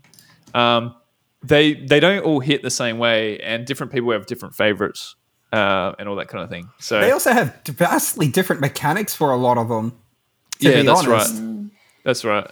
Like, so one thing I liked about twelve was it was the first one or one of the first ones to break from the just uh, standard uh, turn-based mechanic, and they actually took a lot of inspiration from MMOs where you kind of like will click on an enemy and then go up to it and start automatically attacking and doing Hack and other stuff like that. So. Yeah, and it, it was like, yeah. I'll try not to rant about it because I love the game. But anyway, It's okay, you get a sponsorship. Yeah. You I guys out wish. there. oh, and speaking of now that Pat's here, uh, has anyone here played the the World Ends with you? Oh yeah. I thought you were about to say Yeah, he wanted to bring that up. Everyone should. no, I, I'm just, we, we've already talked about this, but because we were talking about Shibuya, and I asked before if anyone had played it, and I'm like, oh man, I wish Pat was here because uh, Pat loves it so much. I think because you've been making your own like uh, fan make or something like that, haven't you? Well, I mean, sort of. Like, I've been making a hack and slash on the side, and I'm just like loading in the World Ends with You assets, just so I've got like something aesthetically pleasing while I'm stuffing around with ideas. Yeah, nice. And that game is just ah, Yep, I could rant about it forever. what is it? You know what? Another when game you're done talking about Final Fantasy I'm 12, I'll done. start Yeah, talking the, the about floor's yours. I was about to say, uh, has anybody heard of a? Um, it's a robot game that was on the GameCube, Custom Robo. Has anybody heard of this? Oh yes, I've I've only seen the trophy in Super Smash Bros. and how it says Japan only. How Why Uh, the game only came have out a in Japan. remake of this? yeah, I know it looked really good. What was it If called? nobody knows what um, Custom Robo is, you think about it this way: you've got a square arena. You launch two cubes from two cannons, and out come two robots, and the robots fight each other in this square arena. haven't heard of this. that sounds really boring. I'm yet to see what's going on. really? I must. I must Wait, not be good. Uh, hold up. Is it like Beyblade, but But Yeah, Where's the cool thing happening? Is it- is Actually, it you know like what? a- You know what? That was a pretty good argu- I think about it. I'm surprised. No, no, it's. Uh, I- I mean, it did really, it did really well though in Japan. Oh, I it think. kind like of Japan, reminds this was a nuts, and I've played this over there as well. Like, Oh, this is not bad. This looks like um. Uh, did you ever play Power Stone on Dreamcast? right, that kind of feel. Yeah, it's a bit like a, They're a- not doing a very great job of being exciting about it, but the, No, it's, like a I'll tell you what, bad- Doctor yeah. Damo. I actually got this and emulated it because I like because you couldn't play it over here. Um, but unfortunately, because it was only in uh, Japanese and my Japanese doesn't exist, um, I got one of the fan patches and it was still you could not understand anything that was going get on. the So- European version though. oh, there is a European version. There is a European version. All right, well that's good to know. Did you patch Yeah. the Japanese version. I was actually thinking to remake something like this one day, to be honest, because I quite like this mechanic. Mm, yeah, it's like, it's like a party game. Is it twin stick? What's the cubes for? Yeah. The cubes is how you it just start like the game. Pokeballs? It tell it, you shoot the cube in whatever direction you want to specify to say where you want your robot to start, and on the inside of that cube is a number. So if I rewind back for the viewers watching, it's basically a cannon with a cube launched out of it. You pick where the cube launches, and then inside there's a number that counts down to zero. And when it counts down to zero, the robot spawns. Like a ah, Pokemon. like a Like a Pokeball, Pokeball. Yeah. Yeah, and while it's in the hmm. cannon, you have to accelerate or decelerate the time to try to get it to land and spawn at the same time, if that makes sense. Yeah, hmm, right. Hmm, interesting. Pretty cool. Cool. Uh, for sake of time, we should probably keep moving Hang on, on. I, I, We've still got a one, more, one, more, one more. I just want to hear Oh, what this oh, uh, things- Sorry, Alex. world ends with you. I don't know. It was so built up at the start. I don't know what world ends with you is. Yeah, I need to know. It's, Okay, All uh, right, getting it out again. Pat. Pat, how would you describe the world ends Can we with take you? this one? It's like if you took something like um, Final Fantasy Magic and stuff like that and just added like street flair to it. Like it's really like Japanese street culture, like embedded into gameplay mechanics. Ah, Okay. So you've got stuff like instead of equipping armor, you equip like different fashion trends, and that like, like- influences Looks like Jet Set Radio. how strong things are. I'm So like if a brand the is popular in the area, um, all of the like weapons and armor and clothing and stuff associated with that brand are more powerful because everyone's thinking Ah, about That's it. That's cool. Reflect 14 years of Ah, wow. Shib- Shibuya culture. It it, it kind of Yeah. it kind of looks like um, Jet Set Radio and that kind of like aesthetic. persona. There's yeah, oh, probably yeah. inspiration there. Yeah. yeah. Definitely There's, some uh, persona vibes. graffiti's a big part of it. Graffiti, Like you're not doing graffiti, but um, like just an appreciation for the style. Yeah, Like I mean, the whole game is kind of that style. it's on uh, Switch now, isn't it? From what I Yeah, can see. Yeah, apparently. Yeah. So Yeah, these the, the, the sequels. Switch version's actually pretty terrible. Oh the Switch version of the original is terrible because Ah. it's, it's a touchscreen game, and the Switch touchscreen is uh, Ah. not the Yeah. best. Well, it had so this is the interesting mechanic of the original because it was on the DS, I think, is that you actually simultaneously control two different characters in a fight, and so you would have to be pressing buttons to control one and then use the touchscreen to control the other, and you like when you get good, you're kind of synchronizing and like doing combos between the two of them, mm. which is a mm. mechanic I I haven't really seen done elsewhere, but they actually pulled it off quite well without being overwhelming. Yeah, that's really interesting. Hmm.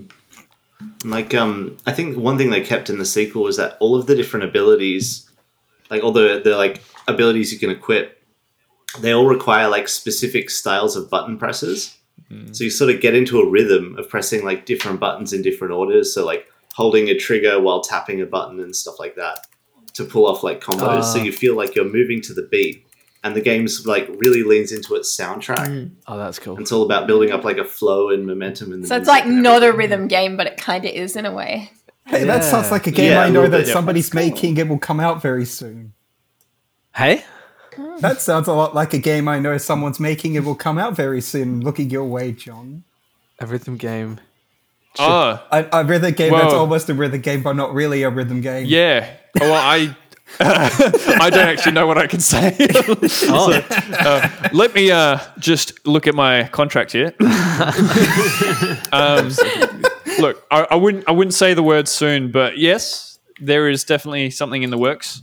Um, and I will talk about it potentially on a future episode once I have official clearance in writing. Exclusive, exclusive reveal. but do get excited for all those things. interesting. Yeah. Good. Yay, excitement. yeah, awesome, awesome. Speaking of, oh, hold you just rhythm- get John fired. no. Um, there's another game. While we're on the topic of rhythm games, Doctor. Has anybody heard of Rhythm Doctor? No. Ah, Oh, I have. You're gonna be in for it. Wait, was this a, this was on uh, this was on Nintendo DS as well, wasn't it? No, they never Dr. made Damo? it for the Nintendo DS. Oh, okay.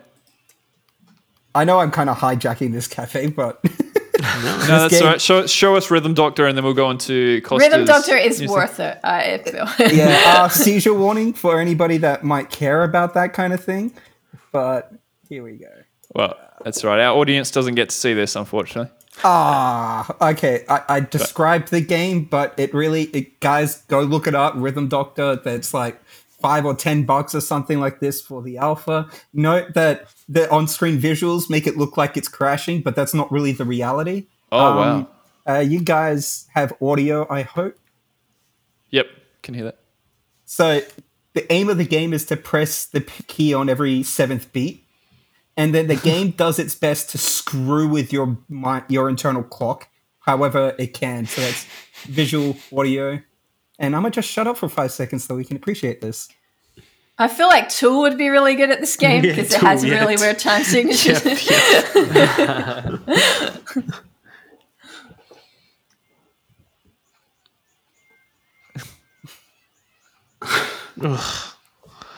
looks super frustrating. I was gonna say I'm so stressed watching this. We're just we're get, oh, it's just getting But you're like, started. the narrative is like you're a doctor and you're like, you got to save the patients by doing this defib by pressing at the right time, but it's like really hard. Yeah, hold up, you're a remote intern, and there's a very Sorry, big difference. Doctor there. Damo. Do you mind uh, just turning off the audio while you're talking? So, I'm, I'm just not sure whether we're going to be able to separate it from your voice. oh my editing, bad. so- Um, good. so Susanna's almost on the money there. It's actually a remote intern. Ah, Uh, when did this come out? I think early, no, maybe if not early this year, then mid this year they came out of alpha.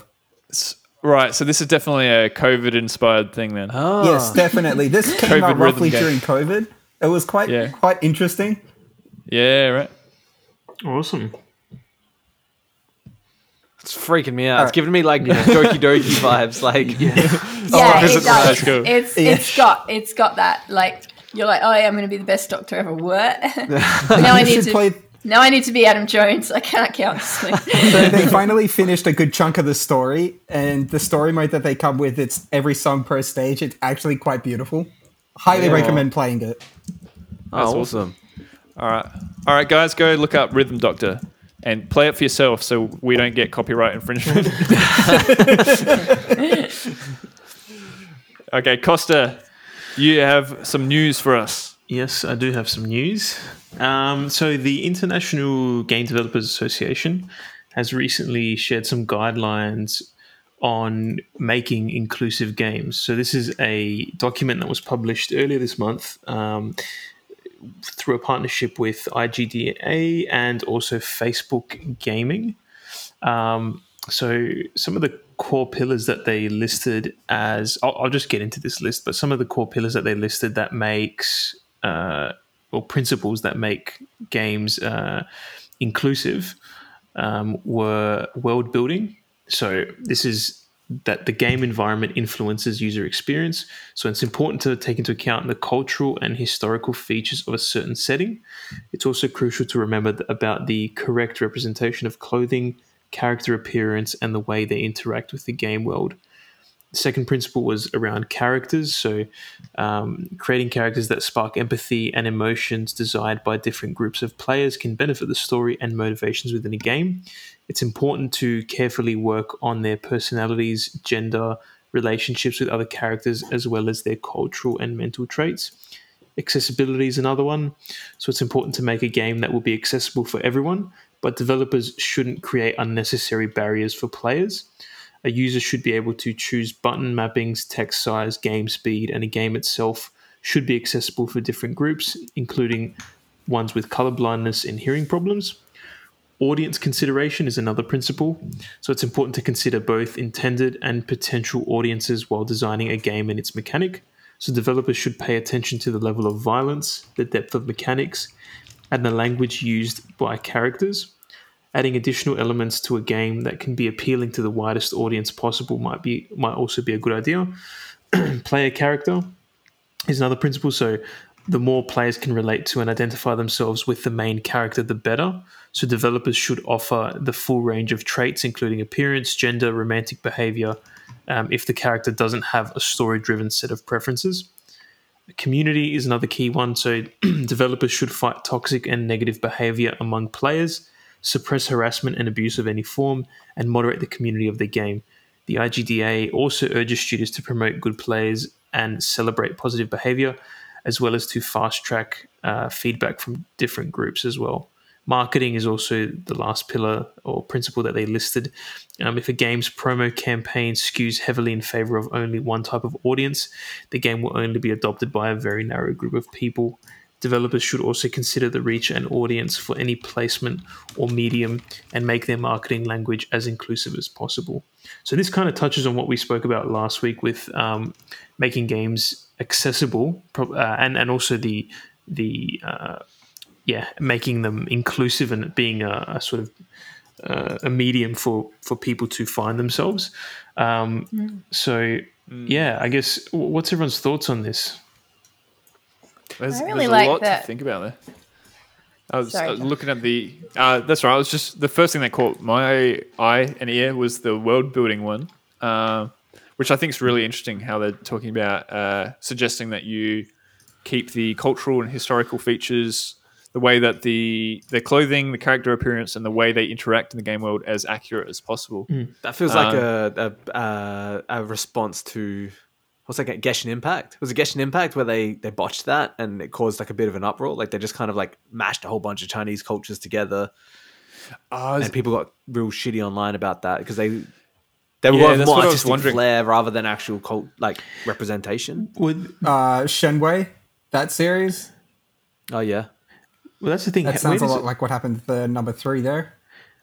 Yeah, yeah was, right. I was going to add. What, where does it? This is maybe a question for everyone. Like, where does it? Where do you draw the line between artistic yeah. um, expression and then also say, so in the context of world building, like being or depicting something that's historically accurate or accurate to um, a certain environment or culture, and then where does that? Is it? I mean, that's like is that a line that gets blurred or how do you strike that? And even even after some of the other points that they mentioned around audience consideration and narrowing your your um, your intended user or intended player um, yeah where, would be good to where's the, the where's mm. yeah where's the bridge between actually making a game for a certain audience and then also appealing to a broader audience?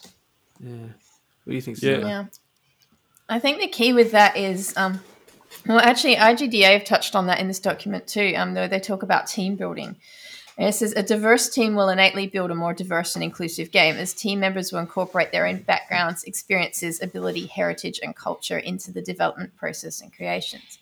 So I think what it comes down to is like we shouldn't like you're talking about where the line is, but mm. I mm-hmm. think like culture isn't artistic mm-hmm. expression. Mm-hmm. Like culture belongs to those who have that that heritage and that background. So we need to consult with those people before we use anything or mm. employ anything resembling that culture. Mm. So like without you know without consulting, I shouldn't make games about what it's like to be anything that I'm not.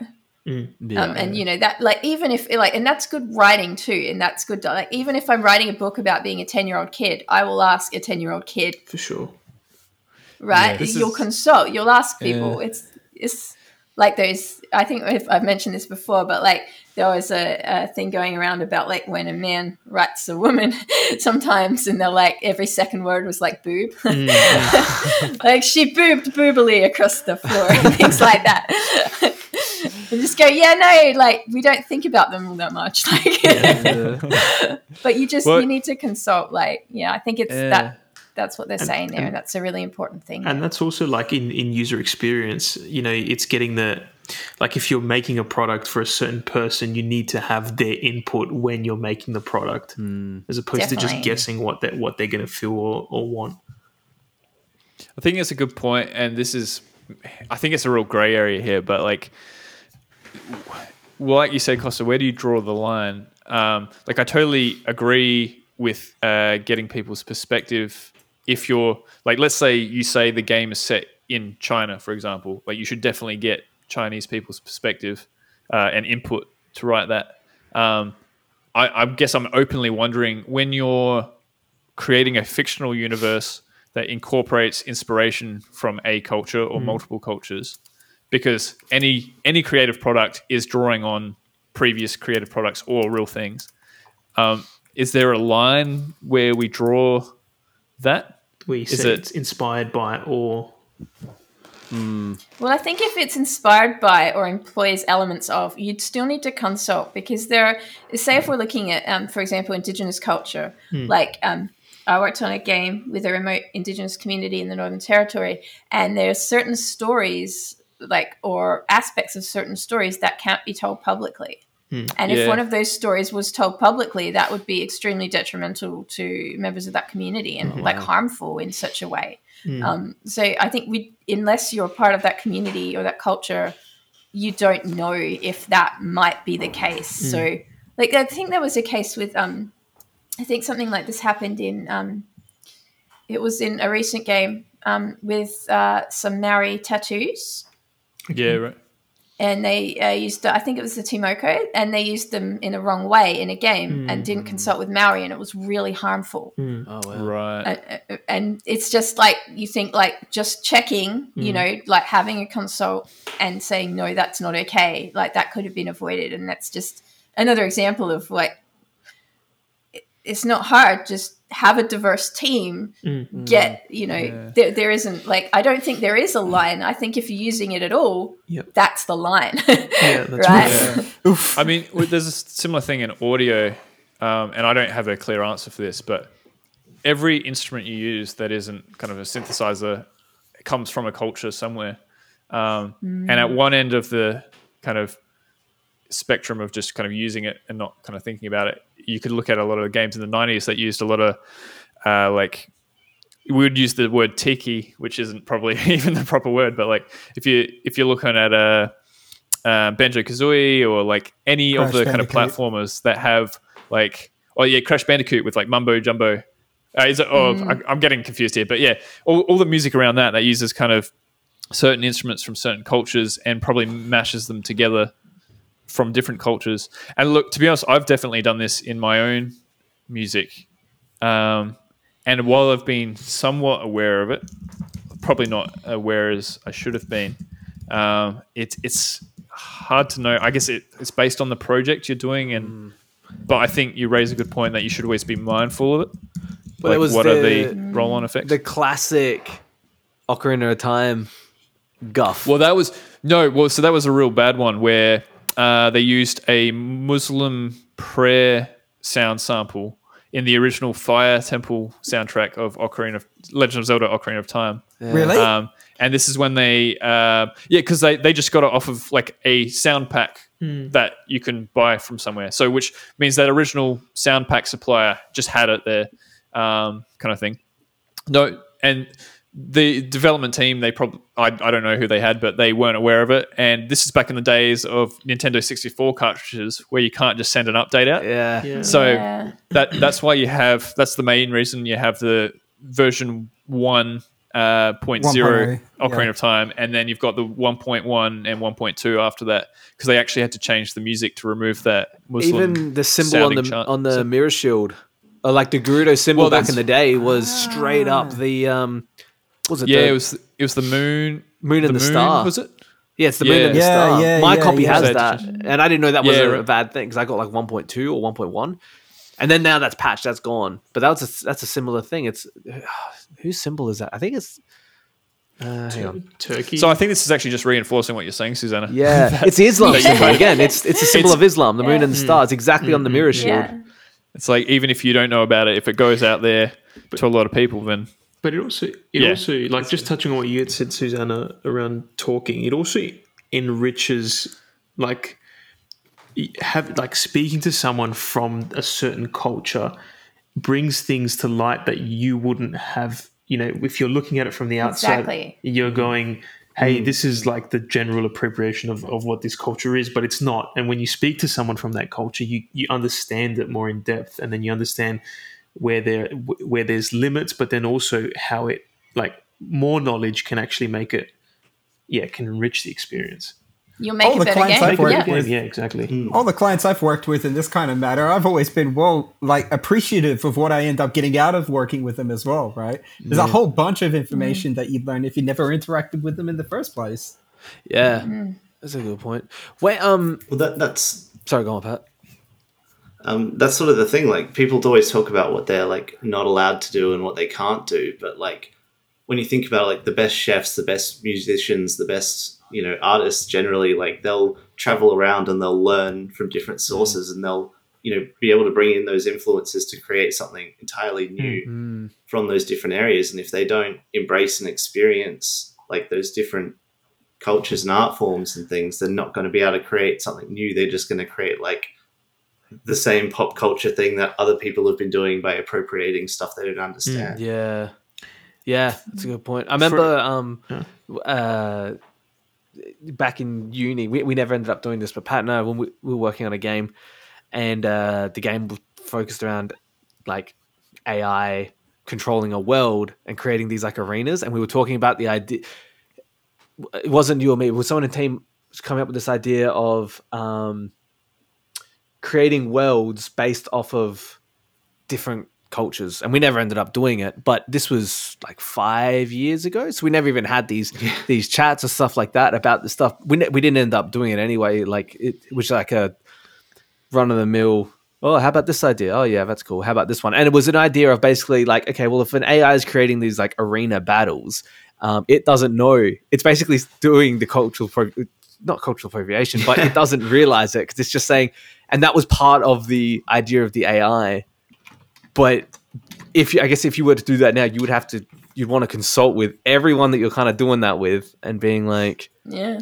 can we do that? It's not gonna because that was the purpose. It, it- but you know, it wasn't a, an uh, you know intent was an offense or anything like that. It was an AI that purposely has no idea. It's just saying this is a large open space. You know, this is a favela.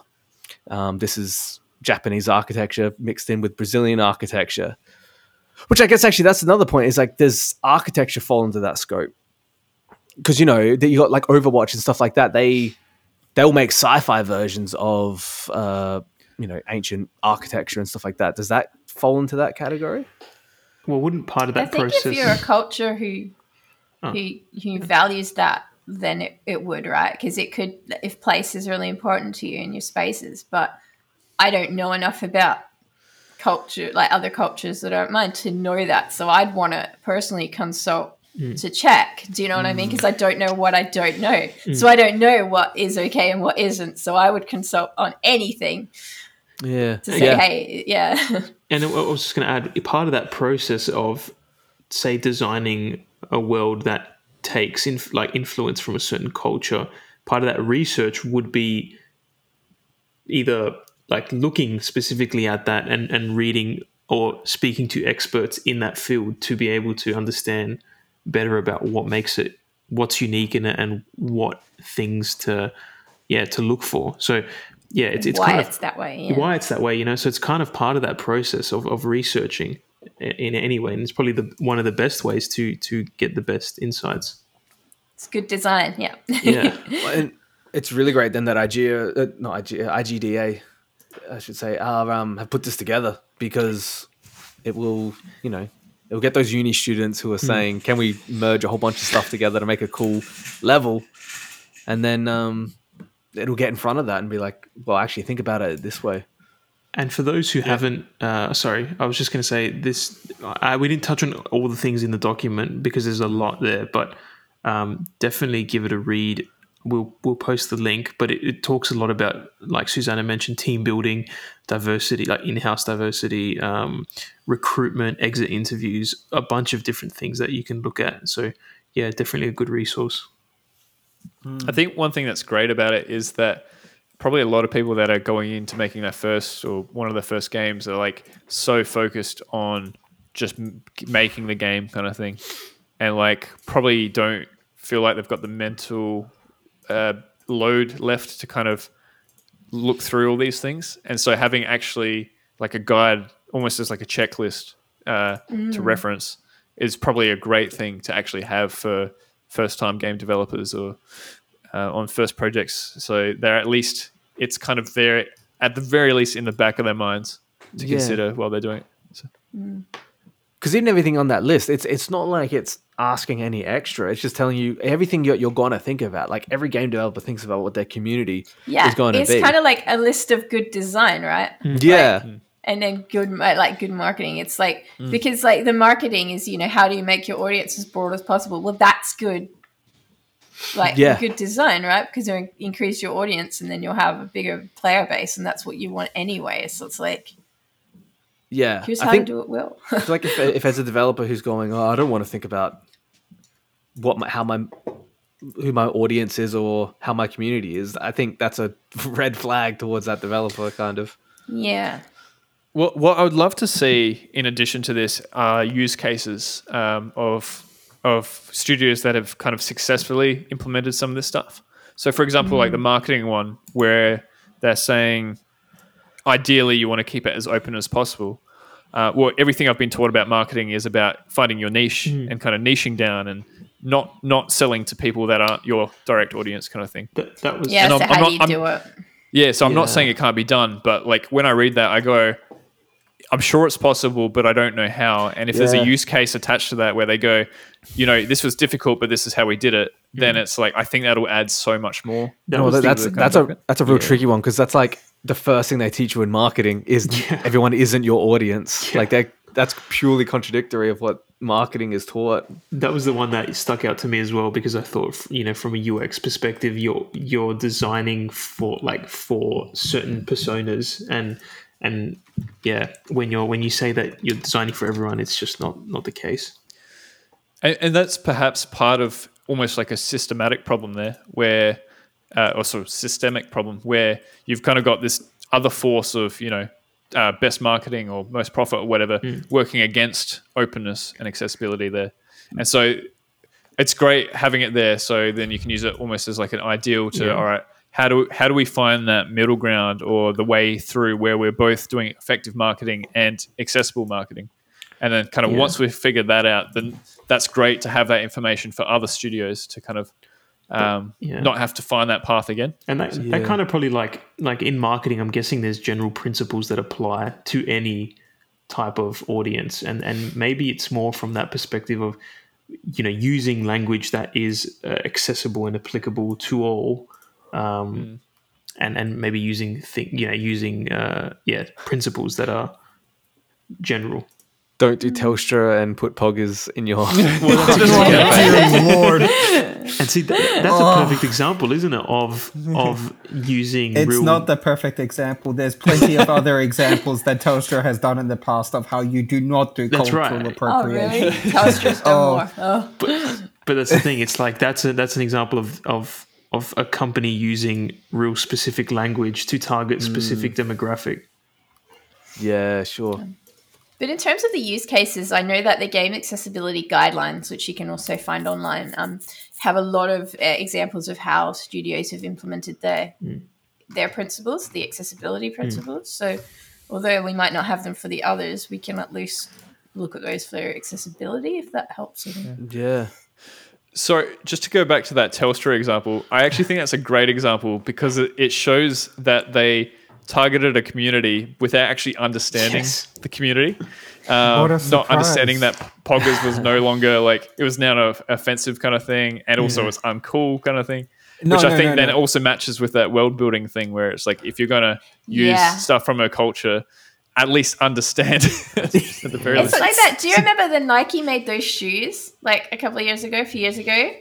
They made these gamer shoes like Nike, Yeah. and they wrote on the side, "Have a good game." yeah. Oh, I wish I didn't know about that. I just looked Don't that up and I wish I. Why'd you do this to me? Sorry, sorry, Dr. Derek. Look, I, I can cut it from the podcast. I can't cut it from your memory. Nothing ever will. Ah.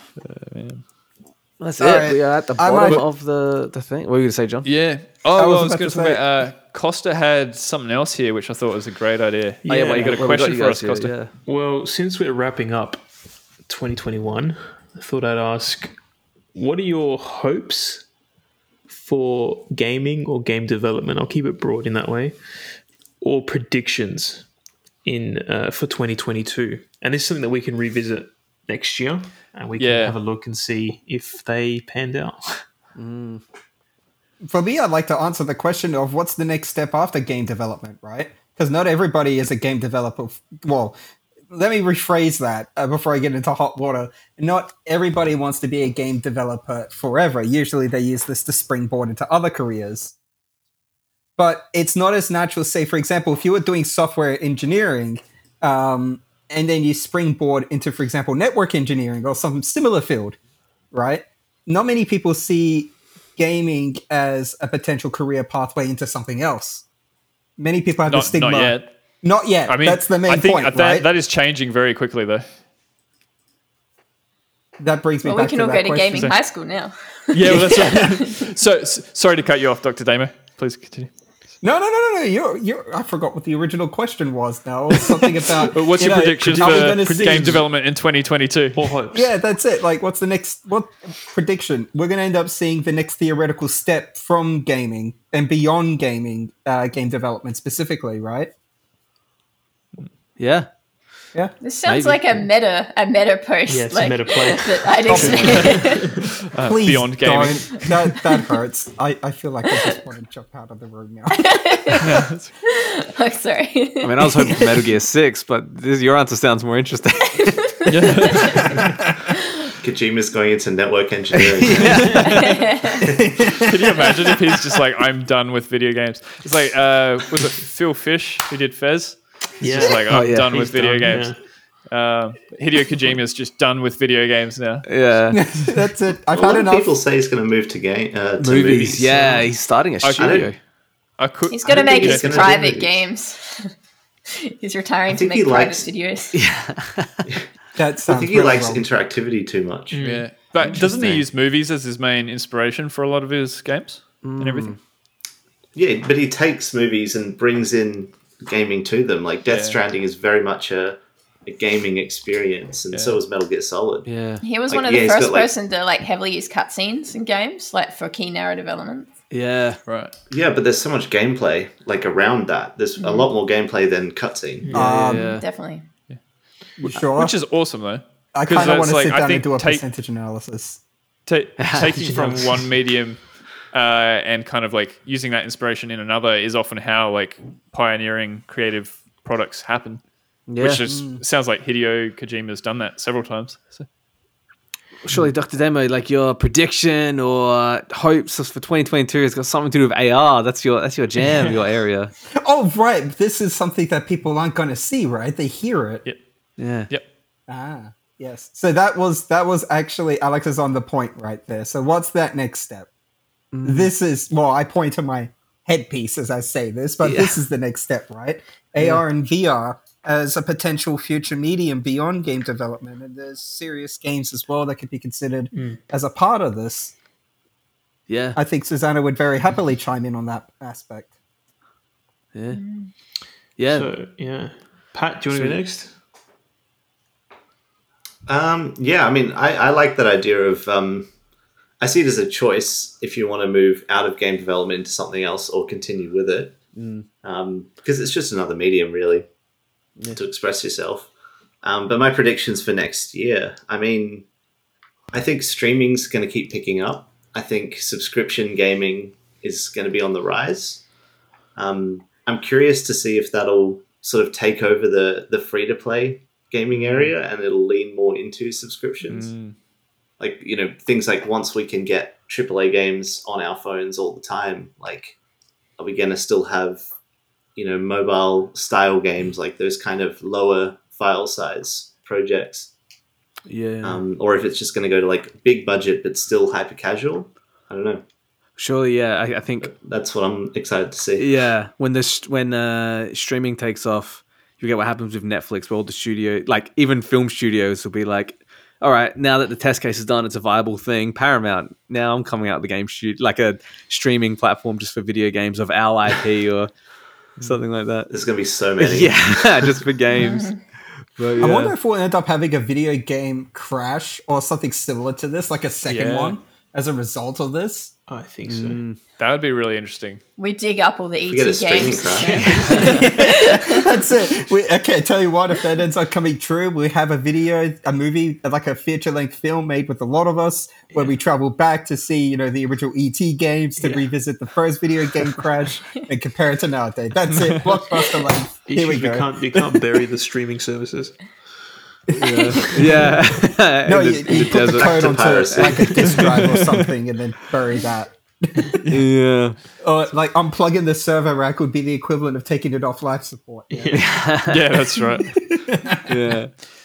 Um, I actually think, uh, Dr. Damo, when you're talking about careers in games and moving out of games or moving into games, um, that spawned another thought for me, which is about uh, because video game development's expanding in all directions, you know, uh, like with NFTs and blockchain or with streaming and all these different kind of uh, platforms, we're probably going to see a lot of different jobs emerging within the video games industry, which have previously only been in other industries.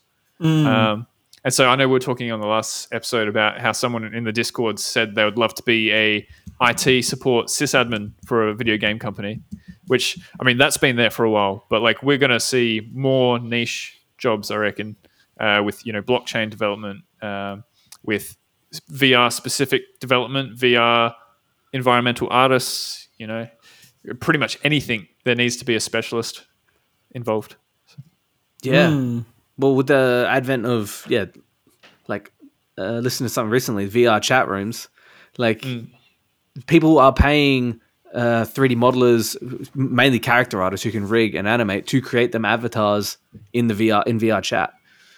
Which you know, like obviously, uh, character artists have been a thing for a while, but this is like a branch for you to go into business for yourself of just you know what you just said you know you're creating these niche things because of a result of where it's all heading. Yeah susanna have you got any any Uh, predictions hopes Yes, I am very optimistic about this year, next year. I feel like I'm I'm hoping that uh, you know this growth that we're seeing and the um, increased diversity that we saw in the um, uh, the Digital Australia report will keep growing, and that we'll get even more diverse teams in games and making games this year. And, and I hope that you know, like if anything good comes out of COVID and people quarantining, it's that we're playing games again and we're remembering how cool games can be and what we can build and what we can what worlds we can create and what stories we can tell and more of us will do it and more games is better for everybody.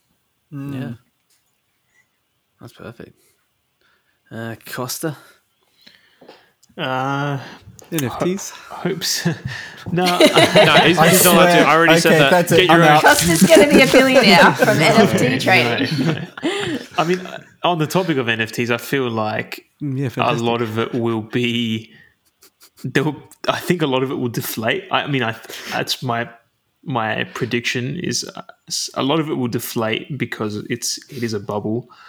But I think a lot of projects that are um, credible will come out of it. And I think I think we'll start to see some of the initial hype around some of these NFT games start to come to fruition. Um, and I think probably a lot of other AAA companies will start moving in into that, whether they succeed or not. Don't know. Ubisoft. Yeah, Ubisoft, right? Yeah. Um, and uh, my, my hope is that uh, we start to see some more get like serious games in in the medical f- field. I know there's been a lot of work and some games that were approved very recently for treating like uh, treating ADHD and things like that. So I'm, I'm hoping that there's more of those kind of breakthroughs or more of those kind of games and digital experiences that are approved by um, the well the FDA in the US, but yeah around the world um, to start to be used in uh, yeah clinical settings and that sort of stuff. So yeah, that's my hope for 2022. Oh, Costa, I got to ask. All right, because you were talking about uh, NFT games that are going to do well. You have to name one right now. Which one should people invest in? Which one? I'm Looking bu- back next year, when, when we play the audio clip next year, what you are about to say will either make you a genius or an idiot. So pick Okay, wisely. look, look, I'm Can it be super biased because I, I, I disclaimer, I do work for a company that does this, but um, Illuvium is going to be one that is going to do Hey. well. Let's hope it does. Triple A, triple A, aiming to be triple A um, game NFT game. So check it out. All money on red. That's awesome. Dr. Damo just huge sigh right there. oh boy. yeah. I I am hoping for I'm hoping slash predicting slash I don't know what the hell I'm talking about, but uh, it's the piggyback. I'm piggybacking off of Pat's one of um of streaming, but less of a reliance on for the for the common person like me who hasn't played Final Fantasy. So this is the type of gamer you're talking to. Um, so from my point of view, less of a reliance on this chip shortage. Like, I just want a PS5. I just want a graphics card. Like, make it easy for me. I don't care if I don't actually own the PS5. Develop the streaming service where I can get it. I just don't want to. I I don't care about graphics cards. I only care because I need one. So that's what I want. I want a direction where we move in less of a reliance of chips. Centralize it. I don't care. Stream it. Yeah. Wait, so That's a your quote. Prediction is you that, that, you're one, hoping Alex. you'll get a PS5. But yeah, I, I, yeah. You can come look at mine. You can come touch it.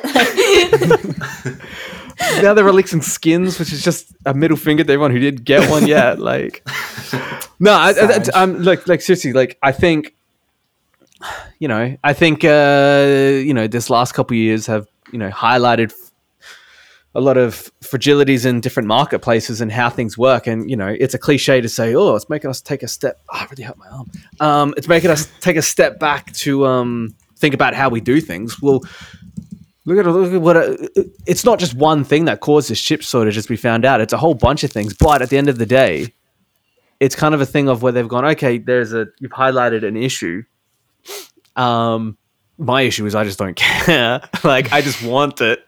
So in my case, uh, centralize it. You know, stream. Just provide good internet. and Let me stream the games. That's that's what I want. I want to move into a, more of a culture that takes the reliance out of, you know, I'm also an advocate for the self-driving cars. I'm uh, just just make it easy for me. My end goal isn't to drive a car. My end goal isn't to build a PC. I just want to enjoy the product. Might have to have a word Have you with the, seen uh, WALL-E? government. No, I don't want to. Tell me though See- that they're not living life to their like their life. Oh, they're fullest. definitely living their See, life, that's just the not thing, the way you would think, right? like so, something like WALL-E implies that people want the convenience so that they don't have to do anything, rather than they want the convenience so that they can focus on what they actually want. to do. Yeah. Care about Yeah. I think there's Yeah. an important distinction there. Yeah, yeah, yeah. which That is is to true. like, That's a good point. which is to sit there and do nothing. which is Yeah. Which is to have time to play video games and not feel guilty, right? exactly. Yeah, like um, yeah. It's everyone's told me the PS5 is great. I still don't have one. You know. So Sorry. I think there's a lot of people here Yeah, that do Pat. have them. That's Pat, Pat, you got one, don't you? yeah, yeah, In the background. I went over the other day and I saw it. I actually got to see it. I I'm going to of edit in uh, just the sound of Alex crying, whimpering. Sorry, Dr. Damo, what were you saying? No, I'm pissing myself laughing at this conversation. You keep going. That's good. We've done our job then. Yeah. Oh well, we'll come back in a year and we'll see if uh, everything we said came true. Yeah. Um, and is that our poll for into Yes. the next Yeah. episode yeah, let's make that the for the poll. community? Yeah. Community poll. So, what Um, are your predictions or hopes for gaming or game development in 2022? Yeah. and we were going to hold you Discord accountable. and have an answer. Yeah. I guess now I should actually join that Discord, shouldn't I? Do you know? Yeah. Yes. Oh my god. Yeah. You got one of the admins right here. He literally pointed at. Pat, Pat's about to take you through the steps of joining the Discord. Yeah, there's a link. I'm surprised I haven't sure- seen like a hundred spams from Susanna right now. We're gonna spam you with it. So Incoming. awesome. Well, all you guys, yeah, you guys have a awesome New Year's. We'll see you in the next year. Uh, Dr. Damo, Pat, Costa, John, Susanna. It's awesome. Thanks for having me. No, and Alex, no, and, It's and been Alex. fun. Um, but yeah, anytime. And um, other people come join the cafe. Everyone else listening, have a great New Year. See you over in the AGD Discord. Dookie. catch you there. See ya. See you next year.